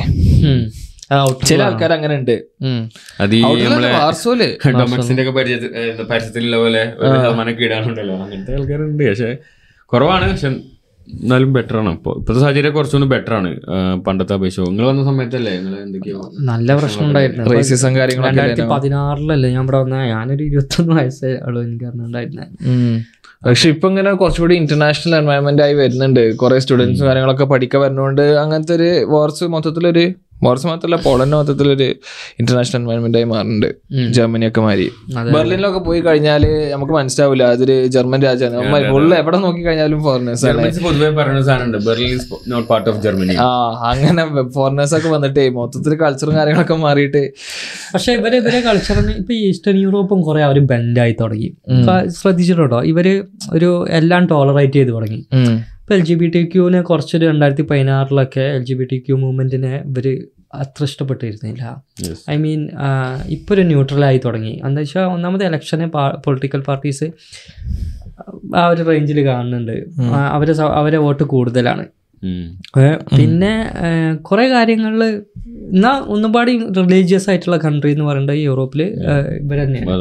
അവർ ആ ഈസ്റ്റേൺ യൂറോപ്യൻ കൾച്ചർ ക്രിസ്ത്യാനിറ്റി ആയാലൊക്കെ കീപ്പ് ചെയ്യുന്നുണ്ട്. അത് നല്ല കാര്യം, അടിപൊളിയാണ്. ആ കാര്യം ആ കാര്യം അപ്രിഷിയേറ്റ് ചെയ്യേണ്ടത്. എന്താ വെച്ചാൽ അവിടെ പോലെ നമുക്ക് ഇവർക്ക് ചർച്ച ഉണ്ട്, ആളുകൾ റിലീജിയസ് ആയിട്ട് കൂടുതൽ ആളുകാരുണ്ട്. സാത്താനിക്കായിട്ടുള്ള കാര്യങ്ങൾ കമ്മിയാണ്. അതായത് ഇപ്പോൾ യു എസിനെയും യു കെനെയൊക്കെ വെച്ച് നോക്കുകയാണെങ്കിൽ അത് കമ്മിയാണ് ആ കാര്യങ്ങൾ.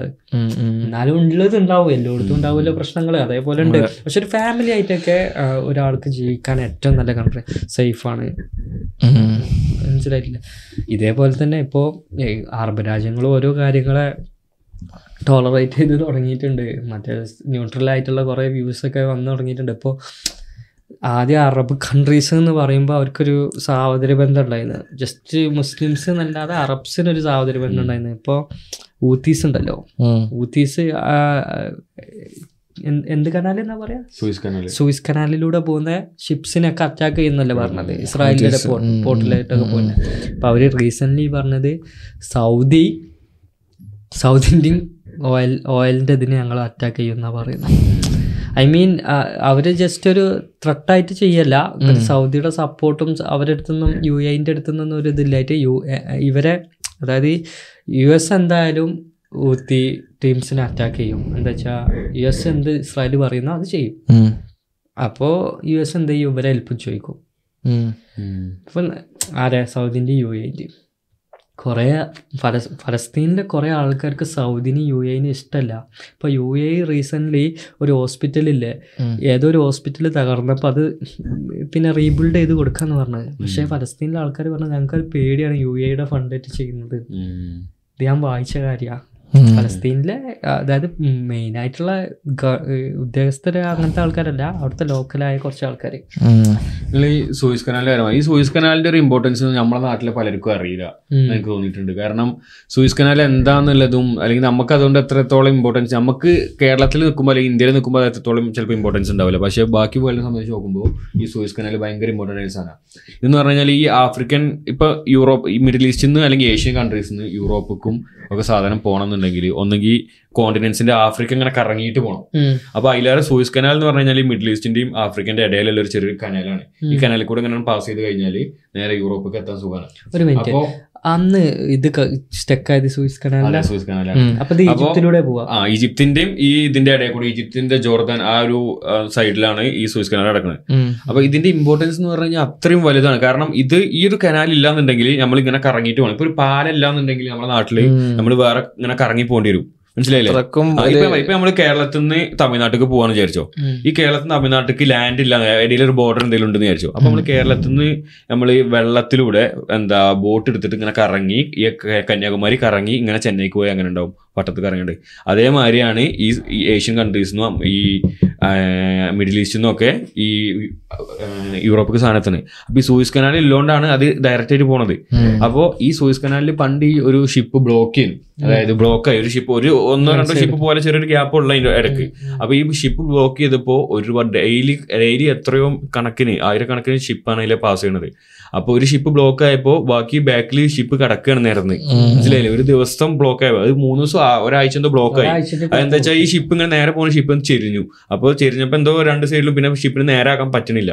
അങ്ങനെ ഒരുപാട് ഇപ്പൊ ഞാൻ ഈ സപ്ലൈ ചെയിനിൽ വർക്ക് ചെയ്യുന്നതുകൊണ്ട് എനിക്കറിയാം അതില് അത് കാരണം നമുക്ക് ഒരുപാട് സാധനങ്ങൾ റോ മെറ്റീരിയൽസ് ഈ സാധനങ്ങൾ യൂറോപ്പിലും യു കെ ഒക്കെ നമ്മൾ അയക്കുന്ന സാധനങ്ങളും പിന്നെ അവിടെ യൂറോപ്പിൽ പ്രൊഡ്യൂസ് ചെയ്തിട്ട് നമ്മൾ ഏഷ്യക്കും ഈ അല്ല ദുബായ് കൺട്രീസ്ക്കും അയക്കുന്നത്. അപ്പൊ ഇത് ഉണ്ടാക്കാനുള്ള റോ മെറ്റീരിയൽ വരണ്ടേ, ഇത് വരാനില്ല. അപ്പൊ അത്രയും വലിയൊരു ഭയങ്കര മാരകമായ ഒരു പ്രശ്നമാണ് സൂയസ് കനാലിന്റെ പ്രശ്നം. ഇസ്രായേലിന് നല്ല ഫിനാൻഷ്യലി അത് ഭയങ്കര ഒരു പ്രശ്നം തന്നെ. എന്താ വെച്ചാൽ ഏതൊരു വലിയ കമ്പനി ഉണ്ട് കുറെ എക്സ്പോർട്ട് ഇമ്പോർട്ട് നടക്കുന്നത്, അവരെ മൊത്തം ഷിപ്പ് ഇസ്രായേലിലോട്ട് നിർത്തി ഹൂത്തീസിന്റെ അറ്റാക്ക് കൊണ്ട്. അതാണ് ഈ സൂയസ് കനാലിൽ ഇപ്പം ഈ ഹൂത്തീസിന്റെ പ്രശ്നം കാരണം ഇത് കൂടിയിട്ടുണ്ട്, ഇൻഷുറൻസ് കൂടിയിട്ടുണ്ട് ഇതിലെ പോണ ഷിപ്പുകളുടെ ഇൻഷുറൻസ്. അതുകൊണ്ട് തന്നെ നമുക്ക് ഇപ്പോൾ കോസ്റ്റും കൂടുതൽ വരുന്നുണ്ട് ഈ റോ മെറ്റീരിയൽ ഇറക്കുമ്പോൾ. കാരണം നമ്മൾ പ്രൊഡക്ഷനിൽ നമുക്കറിയാം റോ മെറ്റീരിയൽസ് കൊണ്ടുവരുമ്പോൾ നമ്മളെ സാധനം ഇനിയിപ്പോൾ ഇവിടുന്ന് പ്രൊഡ്യൂസ് ചെയ്ത സാധനം നമ്മൾ മിഡിൽ ഈസ്റ്റ് അയക്കുമ്പോഴൊക്കെ നമുക്ക് ഈ ഷിപ്പിന്റെ ഇൻഷുറൻസ് റേറ്റ് കൂടിയത് കൊണ്ട് തന്നെ നമുക്ക് അതിലെന്തെങ്കിലും പ്രോഫിറ്റ്, നമ്മുടെ പ്രോഫിറ്റ് ഇപ്പോൾ ഈ ഒരു പീരീഡിൽ കുറവാണ്. മനസ്സിലായില്ലേ? അതേപോലെ കസ്റ്റമേഴ്സിന്റെ സൈഡിൽ പ്രൈസ് കൂട്ടിയിട്ടില്ല. കസ്റ്റമേഴ്സിന്റെ സൈഡിൽ പ്രൈസ് നമുക്ക് അങ്ങനെ ഹൈക്ക് ചെയ്യാൻ പറ്റില്ല. അതിനൊരു ഇതില്ല, ഒരു മാർക്കറ്റിങ്ങും അല്ലെങ്കിൽ ഇതിന്റെ ഒക്കെ ഒരു കുറെ കോൺട്രാക്ട്സ് ആണ്. നമ്മൾ ഓൾറെഡി അടുത്ത അഞ്ചു വർഷത്തേക്കോ അല്ലെങ്കിൽ അടുത്ത ഒരു വർഷത്തേക്കോ കോൺട്രാക്ട്സ് ചെയ്തും വലിയ വലിയ കമ്പനിയാണ്, നമുക്ക് തോന്നിയ റേറ്റ് വിടാൻ പറ്റില്ലല്ലോ. അപ്പോൾ ഈ ഷിപ്പിങ്ങിന്റെ ആണെങ്കിൽ പോലും ഷിപ്പിംഗ് കമ്പനീസിന് പോലും നമ്മൾ എന്ത് ചെയ്യുന്നു കോൺട്രാക്ട് ചെയ്തിട്ടുണ്ട്. പക്ഷേ ഷിപ്പിംഗ് കമ്പനീസ് നമ്മൾ നെഗോഷിയേഷന് വരും, അവർക്ക് ഇത് എടുക്കാൻ പറ്റില്ല ഇത്ര നമുക്ക് ഇത് കോസ്റ്റ് ഇതെല്ലാം പറഞ്ഞിട്ട്, അപ്പോൾ അവർക്ക് നമ്മൾ കൂട്ടി കൊടുക്കേണ്ടി വരും. അപ്പോൾ അതുകൊണ്ട് ഒരുപാട് പ്രശ്നങ്ങൾ നമുക്ക് നമ്മൾ ഫേസ് ചെയ്യുന്നുണ്ട് നമ്മുടെ കമ്പനിയിലും. ആ അതന്നെ ഈ പറഞ്ഞു എൻ്റെ എന്താ പറയുക ഹൂത്തീസിൻ്റെ കാര്യം പറഞ്ഞപ്പോഴാണ് ഇവർ ഒരുപാട് സഫർ ചെയ്തിട്ടുണ്ട്. ഈ ഫലസ്തീനെ സപ്പോർട്ട് ചെയ്യുന്ന ആൾക്കാർ കുറേ കാര്യങ്ങൾ വീണ്ടും ശ്രദ്ധിക്കേണ്ടതുണ്ട്.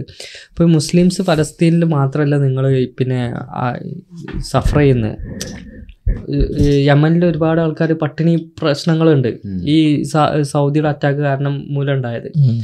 ആ പൊളിറ്റിക്സ് അവിടെ അങ്ങനെയുണ്ട്. പിന്നെ സുഡാനിൽ ഒരുപാട് പ്രശ്നങ്ങൾ വേറെ ഉണ്ട്. ഉയ്ഗൂർ മുസ്ലിംസിൻ്റെ കറക്റ്റ് അവിടെ എന്താ നടക്കണമെന്ന് ഇപ്പോഴും ആർക്കും അറിയില്ല. ഇതൊന്നും നമ്മൾ മറക്കരുത്. ജസ്റ്റ് ഫലസ്തീനെ സപ്പോർട്ട് ചെയ്യേണ്ടതല്ല, ഫലസ്തീനെ സപ്പോർട്ട് ചെയ്യണം. പക്ഷേ ഈ ഒരു കാര്യം നിങ്ങൾ എപ്പോഴും മനസ്സിലുണ്ടാവണം, ഈ മുസ്ലിംസ് അറ്റാക്ക് ചെയ്യപ്പെടുന്ന രാജ്യങ്ങൾ കൂടുതൽ വേറെയുണ്ട്. ഇപ്പം ഇന്നൊരു വീഡിയോ ഞാൻ കണ്ട്, നയൻ ഇലവൻ നയൻ ഇലവൻ പിന്നെ ചെയ്ത ശേഷമാണല്ലോ മുസ്ലിംസിൽ ഒരുപാട് ഭീകരവാദികളായിട്ട് കണ്ടത്. എത്ര നയൻ ഇലവൻ പോലത്തെ എത്ര ആയിരക്കണക്കിന് അറ്റാക്സ് ലോകത്തുണ്ടായില്ലേ നയൻ ഇലവനെ പോലത്തെ? ആരെങ്കിലും പറഞ്ഞോ ഇപ്പോഴും മുസ്ലിംസ് ടെററിസ്റ്റാണെന്നാണ് പറയുന്നത്? ആൾക്കാർ ഇത് ഇതൊന്നും ചിന്തിക്കില്ല. ഫാസിസും സയനിസും നാസ് പിന്നെ നാസിസും നാസിസ് അല്ലേ ഫാസിസും സയനിസും നാസിസും വന്നത് യൂറോപ്പിൽ നിന്നാണ്, ഈസ്റ്റേൺ യൂറോപ്പിൽ നിന്നാണ്, അറബ് കൺട്രീസിൽ നിന്നല്ല അത് വന്നിട്ടുള്ളത്. ഏഹ് ആൾക്കാർ ഇങ്ങനെ ചിന്തിക്കില്ല. അതാ പറഞ്ഞത് നയൻ ഇലവൻ്റെ അതേ തലത്തിൽ ആയിരം നയൻ ഇലവൻസ് അറബി അറബ് രാജ്യങ്ങളിൽ കൊണ്ടുപോയിട്ട് വെസ്റ്റേൺ കൺട്രീസ് നടത്തിയിട്ടുണ്ട്. ഈ കാര്യങ്ങളൊക്കെ നമ്മൾ ശ്രദ്ധിക്കണം. പിന്നെ റീസെൻ്റ്ലി ഒരു സംഭവം കണ്ടെന്ന് വെച്ച് കഴിഞ്ഞാൽ ഇസ്രായേലിൻ്റെ occupied land real estate manage ചെയ്യുന്ന ഒരു ടീമുണ്ട്. അവരെന്ത് ചെയ്തിരിക്കണ ഗാസ സ്ട്രിപ്പില്ലേ അവിടെ ഇപ്പം തന്നെ പ്രോപ്പർട്ടിക്കാനുള്ള പ്ലാൻ ചെയ്തിട്ടുണ്ട്. ഇത് ഹമാസിനെ പിടിക്കാന്നുള്ളത് ജസ്റ്റ് ഒരു ഫ്രെയിം മാത്രമുള്ള മുമ്പിലുള്ള ബാക്കിൽ ഇതിൻ്റെ കളി ഈ ഒക്യുപ്പൈഡ് ചെയ്തുകൊണ്ട് ഈ ലാൻഡ് പ്രോമിസ്ഡ് ലാൻഡ് ആക്കി മാറ്റണം എന്നുള്ള ഒറ്റ ലക്ഷ്യമുള്ളൂ. അതിന് മീഡിയനെ കൺട്രോൾ ചെയ്യണം, എല്ലാവരും കൺട്രോൾ ചെയ്ത് കണ്ട് എന്ത് ചെയ്യും ഈ നരേഷൻ മൊത്തം ആൾക്കാരുടെ ഇടയിലൊക്കെ മാറ്റും.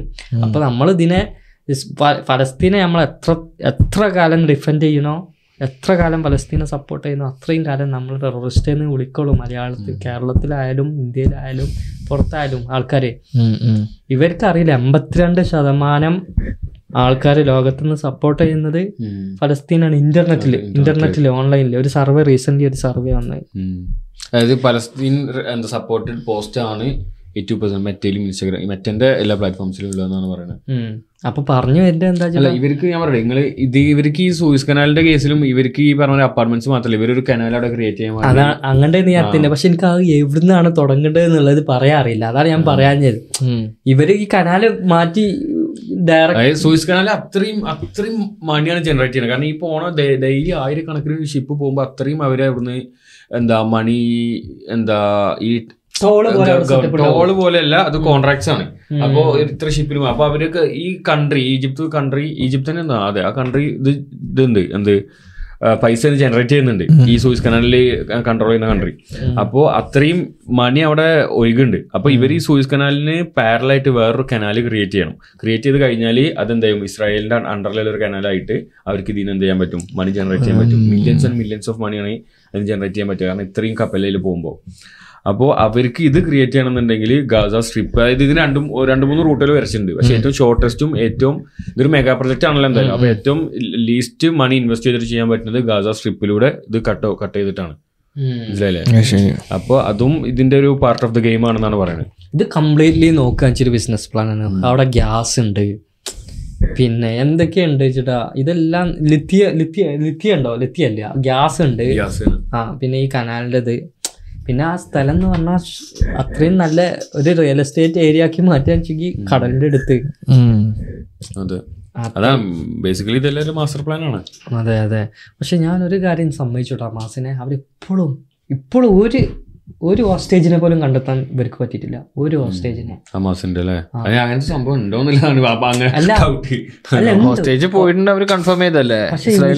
ഫസ്റ്റ് എപ്പിസോഡില് അഞ്ഞൂറ്റി അറുപത്തി അഞ്ഞൂറ്റി അറുപത്തിനാല് കിലോമീറ്റർ ആണ് ഇവരെ പിന്നെ ആ ടണൽ നെറ്റ്വർക്ക് കിടക്കുന്നത് പറഞ്ഞപ്പോ എനിക്ക് വിശ്വാസമായിരുന്നില്ല ഇത് എങ്ങനെ പോസിബിൾ ആവും. എന്താ വെച്ചാൽ അത്ര വലുപ്പമല്ലല്ലോ, ഇരുപത്തഞ്ച് മൈൽ നീളത്തിൽ ഇരുപത്തഞ്ച് അതെ അതിന്റെ ഇടയിൽ അഞ്ഞൂറ്റി അറുപത്തിനാല് കിലോമീറ്ററിൽ ഈ ടണൽസ് കിടക്കണം എന്നുണ്ടെങ്കിൽ റിസോഴ്സസും കാര്യങ്ങളൊക്കെ ഇങ്ങനെ വന്നേ ഇവിടേക്ക് വീട്ടിന് പണ്ടേ കാലം എന്തായാലും ഫണ്ടിങ് വരുന്നുണ്ട്.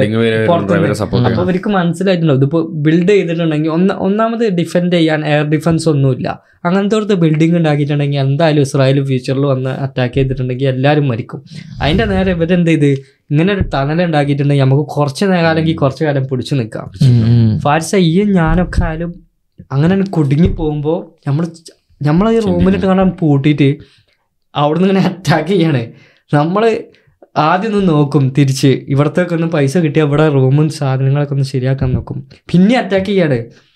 പിന്നെ ഈ ടേബിളും കാസാരൊക്കെ വീണ്ടും പിന്നെ ആകെ ഇതായി പോയി, പിന്നെ അറ്റാക്ക് ചെയ്യാണ്. അപ്പം നമുക്ക് തോന്നി ഇത് ഇങ്ങനെ ചെയ്തിട്ട് കാര്യമില്ല, ഇവരെ അറ്റാക്കിങ്ങിന് പ്രതിരോധിക്കാൻ നമുക്ക് എന്തായാലും ഡിഫൻസ് സിസ്റ്റം കാര്യങ്ങളൊന്നും വെക്കാൻ പറ്റില്ല. വേറെ ഒന്നും കൂടി ഉണ്ട്, ഇപ്പോൾ ഞാനൊരാഴ്ച കേൾക്കാൻ തുടങ്ങിയിട്ട് ഈ കടൽ വെള്ളം കടത്തിയാണ്ട് ടണലൊക്കെ തകർക്കാൻ ട്രൈ ചെയ്തിരുന്നത് ഇതുവരെ നടന്നിട്ടില്ല സംഭവം, ഒരാഴ്ച പോലും പറയാൻ തുടങ്ങിയിട്ട്. പിന്നെന്താ വെച്ചിട്ടാ ഇവര് ഇവരത് ഇപ്പം ന്യൂക്ലിയർ ഉണ്ടെങ്കിൽ അതൊക്കെ ട്രൈ ചെയ്യാനുള്ള ഇതുണ്ട്, പക്ഷെ ഇതൊക്കെ ചെയ്തിട്ടുണ്ടെങ്കിൽ ഇവരെ സിറ്റിസൺ എടുത്തില്ലേ കിബിറ്റ്സ് കിബിറ്റ്സ് ബോർഡറൊക്കെ എടുത്തല്ലേ അത് അതിലൊക്കെ ആൾക്കാർക്ക് പ്രശ്നമാകും. ന്യൂക്ലിയർ ചിലർ പറയേണ്ടത് ഉണ്ട് ഇല്ല, അതിന് നമുക്ക് നിസാമിനെ ശരിക്കും കൊടുത്തിട്ട് ഈ സബ്ജക്ട് ശരിക്കും സംസാരിപ്പിക്കണം, എന്തൊക്കെയാണ് ഉള്ളത് എന്തൊക്കെയല്ലാത്തത് എന്നുള്ളതൊക്കെ ശരിക്കും നമ്മൾ അറിയേണ്ട തന്നെയാണ്. ഈ ജിയോ പൊളിറ്റിക്സ് നമ്മൾ ഏഷ്യാനെറ്റ് ന്യൂസൊന്നും ഇവിടുന്ന് പഠി പഠിക്കേണ്ടതല്ല ശരിക്കും ഒന്നുമല്ല. ശരിക്കും ഒരുപാട് കാര്യങ്ങൾ നമ്മളെ മൈൻഡ് നമ്മളെ നമ്മളെ ബ്രെയിൻ വാഷ് ചെയ്ത് പഠിപ്പിച്ച കാര്യങ്ങൾ ഒരുപാട് കാര്യങ്ങളുണ്ട്. ചെറുപ്പം മുതലേ നമ്മളെ ഈ സദ്ദാം ഹുസൈൻ്റെ പ്രശ്നത്തിൻ്റെ അന്ന് മുതൽ, അന്നൊക്കെ നമ്മളത് കുട്ടികളാണല്ലോ, അന്ന് ഇങ്ങനെ ബഗ്ദാദിൽ അവിടെ പൊട്ടുന്നു ഇത് കേൾക്കുന്നു എന്നല്ലാതെ അങ്ങനെ കുറേ ഉണ്ട്. പിന്നെ വേറെ നമ്മളെ നാട്ടിലേ നിശിനെ നാട്ടിൽ പയ്യന്മാർക്ക് എന്തുകൊണ്ടൊരു എനിക്കൊരു ഫീൽ ചെയ്ത സംഭവം നിങ്ങൾക്ക് എക്സ്പീരിയൻസ് ഉണ്ടാകും. ഒരു പത്ത് വർഷം മുമ്പത്തെ ഒരു എനർജി അല്ലെങ്കിൽ ഒരു മോട്ടിവേഷൻ ഇപ്പോൾ പുതിയൊരു കാര്യം ചെയ്യാൻ നാട്ടിൽ കമ്മിയായ പോലെ ഉണ്ടോ? ഇത് കുറച്ചുകൂടി വൈഡ് സ്പ്രെഡ് ആയില്ല ഇപ്പോൾ ഫോൺസും എന്റർടൈൻമെന്റ് ഓൺലൈൻ എല്ലാവരും നാട്ടിൽ പൊതുവെ ഒരു നാട്ടിൽ ചെയ്തിട്ടൊന്നും മെച്ചം പിടിക്കൂല ഗുണം പിടിക്കൂല തോട്ട് എല്ലാവർക്കും വന്നിട്ടുണ്ട് ബേസിക്കലി എല്ലാവർക്കും. അതുണ്ട് അത് ശരിയാണ്. അതായത് മൊത്തത്തിൽ ഇവിടെ ഒന്നും രക്ഷപ്പെടൂല അങ്ങനെ അല്ല തോട്ട്. അത് ഈ ശ്രദ്ധിച്ചോക്ക ഏത് പൊളിറ്റിക്സ് പൊളിറ്റിക്കൽ പാർട്ടി വന്നിട്ടും കാര്യമില്ല കേരളത്തിൽ. എന്താ വെച്ചിട്ടുണ്ടെങ്കിൽ ഇനിയിപ്പോൾ ഇന്നിപ്പോൾ കോൺഗ്രസ് വന്നാലും സി പി എം വന്നാലും ബി ജെ പി വന്നാലും ഒക്കെ ഒരേപോലെ തന്നെയാണ്. നമുക്ക് ഉപകാരമാണെന്നുണ്ടെങ്കിൽ നമുക്ക് എന്തെങ്കിലും ജീവിതത്തിൽ ബിൽഡ് ചെയ്യണമെന്നുണ്ടെങ്കിൽ നമ്മൾ തന്നെ ചെയ്യണം. എന്ത് മെച്ചമുണ്ടായിട്ടുള്ള പേഴ്സണലായിട്ട് നിങ്ങൾ നിങ്ങളോട് തന്നെ ചോദിക്കുക. ബേസിക് ആയിട്ടുള്ള കുറച്ച് കാര്യങ്ങൾ എല്ലാ ഗവൺമെന്റും ചെയ്യുന്ന പോലെ അല്ലാതെ എന്തെങ്കിലും ഉണ്ടായിട്ടുണ്ടോ? അല്ല, ഇപ്പൊ ഇന്ന് തന്നെ ഇന്ന് തന്നെ ഒരു വീഡിയോ ഉണ്ട് ഞാൻ. ഈ നമ്മളെ നവകേരള യാത്ര ഉണ്ടല്ലോ, അതിനെതിരെ പ്രൊട്ടസ്റ്റ് ചെയ്യുന്ന ഒരുപാട് ആൾക്കാരുണ്ട്, ഈ വേറെ പാർട്ടിക്കാരും അല്ലെങ്കിൽ വേറെ ആൾക്കാരൊക്കെ. അതിൽ വ്യത്യസ്തമായിട്ട് ഒരു ചങ്ങായി ഫുള്ള് വെള്ള പെയിന്റ് അടിച്ചിട്ട് പ്രൊട്ടസ്റ്റ് ചെയ്യുന്നത് എന്തായാലും ഇതെല്ലാവരും കണ്ടുണ്ടാവും. അപ്പോൾ അതിലാവാൻ പറഞ്ഞത് ഞാൻ കറുത്ത കൂടി കാണിക്കാൻ പാടില്ല എന്നാണ്, മനസ്സിലായില്ലേ? പിണറായി അതെ, കറുത്തുകൂടി കാണിക്കാൻ പാടില്ല, കറുത്ത ആ താത്ത അങ്ങനെ കാണിച്ചെന്നെ. ആ ഒരു വല്യമ്മ, ഒരു ഭയങ്കര പ്രായമായ ഒരു വല്യമ്മ കറുത്ത ഈ ഇന്നർവെയർ ഊരിയിട്ട് കാണിക്കുന്നുണ്ട്. അപ്പോ അതേപോലെ ഇയാൾ എന്താ ചെയ്ത ഇയാൾ പറയണെന്ന് വെച്ച് കഴിഞ്ഞാല് അയാള് ആ പഞ്ചായത്തിലെ ഒരു മെമ്പറാണ്. അപ്പൊ മൂപ്പര് പറഞ്ഞു എനിക്ക് എന്താ പിണറായി വരുമ്പോ എന്തായാലും കാണണം, എനിക്ക് മൂപ്പരെ കാണണം, പക്ഷേ ഞാൻ കറുത്തു പോയി, ഞാൻ ജനിച്ചപ്പോഴേ കറുത്തിട്ടാണ്, ഞാൻ എന്ത് ചെയ്യാൻ പറ്റും, ഏഹ് എനിക്ക് അയാളെ കാണാൻ പറ്റുമോ എന്നൊക്കെയുള്ള ഡൗട്ടാണ്, പ്രതിഷേധമാണിത്. എന്നിട്ട് മൂപ്പര് എന്ത് ചെയ്താണ്, മൂപ്പര് ഫുള്ള് വെള്ള പെയിന്റ് അടിച്ചാണ്. മൂപ്പര് തുണിയും എന്താ കുപ്പായം വെള്ള കുപ്പായം വെള്ള തുണി ഇട്ടിട്ട് ഉള്ളിൽ ഇന്നർ വരെ വെള്ളം ഇട്ടിട്ട് ഫുള്ള് വെള്ള പെയിന്റ് അടിച്ചിട്ട് ഇനി എനിക്ക് പിണറായിനെ കാണാമല്ലോ, എനിക്ക് പിണറായി വരുമ്പോൾ കാണണം എന്നൊക്കെ പറഞ്ഞിട്ട് അങ്ങനെ കാണാൻ നിൽക്കുന്നുണ്ട്. അപ്പം അത് മൂപ്പര് കൈൻഡ് ഓഫ് പ്രതിഷേധമാണ്, പ്രതിഷേധിച്ചിട്ട്. പക്ഷെ പോലീസുകാർ മൂപ്പര് വന്നിട്ട് വലിച്ചയച്ച് കൊണ്ടുപോകുന്നുണ്ട്, ഇങ്ങനെ പ്രതിഷേധിക്കാൻ പാടില്ല, അവിടെ നിൽക്കാൻ പാടില്ല. മൂപ്പര് അവരൊരു മൂപ്പര നാട്ടിൽ തന്നെ ആ ഒരു പിണറായിലെ കടന്നു പോകുന്ന സ്ഥലമാണ്. അപ്പോൾ ആ ബസ് സ്റ്റോപ്പിന്റെ അല്ല സോറി ആ ഒരു ചായക്കാടുണ്ട്, ചായക്കാടൻ്റെ മുന്നിലാണ് മൂപ്പര് നിൽക്കണേ. പക്ഷെ എനിക്കറിയാത്തത്, എനിക്ക് മനസ്സിലാവാത്തത്, ഞാനത് ഗൂഗിളിലൊക്കെ നോക്കി അത് അതിന് എത്രത്തോളം സത്യം ഉണ്ടെന്നില്ല. അത് പോലീസുകാർക്ക് എന്ത് അടിസ്ഥാനം ഉണ്ട് മൂപ്പരെ ആ പ്രതിഷേധത്തിൽ നിന്ന് വലിച്ചുകൊണ്ട് പോകുക എന്നുള്ളതാണ്. പോലീസുകാർ മൂപ്പരെ വലിച്ചുകൊണ്ട് പോകുന്നുണ്ട്, ഇവിടെ നിൽക്കാൻ പാടില്ല, പ്രതിഷേധിക്കാൻ പാടില്ല എന്ന് പോലീസുകാർ പറയുന്നുണ്ട്. ഏഹ് അപ്പൊ ഒരു ജനാധിപത്യ രാജ്യത്ത് അങ്ങനെ പ്രതിഷേധിക്കാൻ പാടില്ല എന്ന് പറയാൻ പോലീസുകാരാ, മനസ്സിലായില്ലേ? മൂപ്പര് അവിടെ ഒന്നും ചെയ്തിട്ടില്ല. പോലീസ് സാധാരണ പോ അല്ലെങ്കിൽ പോലീസുകാർ വന്നപ്പോൾ ഒരേ എന്താ ഇത് തടസ്സപ്പെടുത്തുക, അല്ലെങ്കിൽ ഒരു ചെയ്യുന്ന ജോലിനെ തടസ്സപ്പെടുത്തുക, അല്ലെങ്കിൽ ഒരാൾക്ക് ബുദ്ധിമുട്ടുണ്ടാക്കി ഒന്നും ചെയ്തിട്ടില്ല, മനസ്സിലായില്ലേ? സാധാരണ ഇങ്ങനത്തെ കേസുകളൊക്കെ പോലീസുകാർ സ്ഥിരം പറഞ്ഞൊരു സാധനമുണ്ട്, അതായത് ഞങ്ങളെ ജോലിയെ തടസ്സപ്പെടുത്താൻ ശ്രമിച്ചു, ഞങ്ങളെ കയ്യേറ്റ ശ്രമിച്ച് ശ്രമിച്ചു അതാണ് സാധാരണ ഞാൻ കേട്ടിട്ടില്ല. ഇങ്ങനത്തെ ഒരു ഒരു കേസിന് കൊടുക്കാൻ പറ്റാത്ത കാര്യത്തിൽ പോലീസുകാർ കൊടുക്കുന്നൊരു കുത്തി കൊടുക്കുന്ന ഒരു സാധനമാണത്. ഇവിടെ ഒന്നും നടന്നിട്ടില്ല.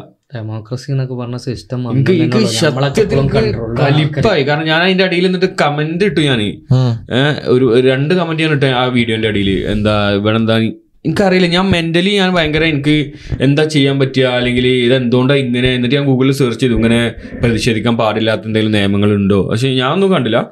അപ്പോൾ അത് പറഞ്ഞു നമുക്ക് ആ നാടിനോടുള്ളൊരു വിശ്വാസം, അല്ലെങ്കിൽ നാട്ടിൽ നടക്കുന്നത് ഇഷ്ടപ്പെടുന്നില്ല. സത്യം പറഞ്ഞാൽ പേഴ്സണലി ഉള്ളതിൻ്റെ ഉള്ളിൽ എനിക്ക് നാട്ടിൽ നടക്കുന്ന അങ്ങനത്തെ പല കാര്യങ്ങളും ഇഷ്ടപ്പെടുന്നില്ല. നമുക്കൊക്കെ ഒരു ടൈമിൽ ഏതെങ്കിലും ഒരു പൊളിറ്റിക്കൽ പൊളിറ്റിക്കൽ പാർട്ടിനെ നമ്മൾ സപ്പോർട്ട് ചെയ്ത് നോക്കും, പക്ഷേ ഈ ഒരു വ്യത്യാസം നമുക്ക് തോന്നില്ല സത്യം പറഞ്ഞാൽ. അതിനിപ്പോൾ ലെഫ്റ്റ് ആയാലും റൈറ്റ് ആയാലും ഇത് ശരിക്കും പറഞ്ഞാൽ നമ്മൾ കേരളക്കാർ ലെഫ്റ്റും റൈറ്റിനെയും തള്ളി പറയല്ല വേണ്ടത്. ശരിക്കും ഇതിനെന്താണ് സൊല്യൂഷൻ എന്നുള്ളത് നോക്കണം. ഇത് അങ്ങനെ നോക്കിയിട്ടുണ്ടെങ്കിൽ ആർക്കായാലും മടുക്കും. ഇത് ഒരു ഒരു ഗ്രൂപ്പ് ഓഫ് ആൾക്കാർ ഇതിന് റെഡിയല്ല.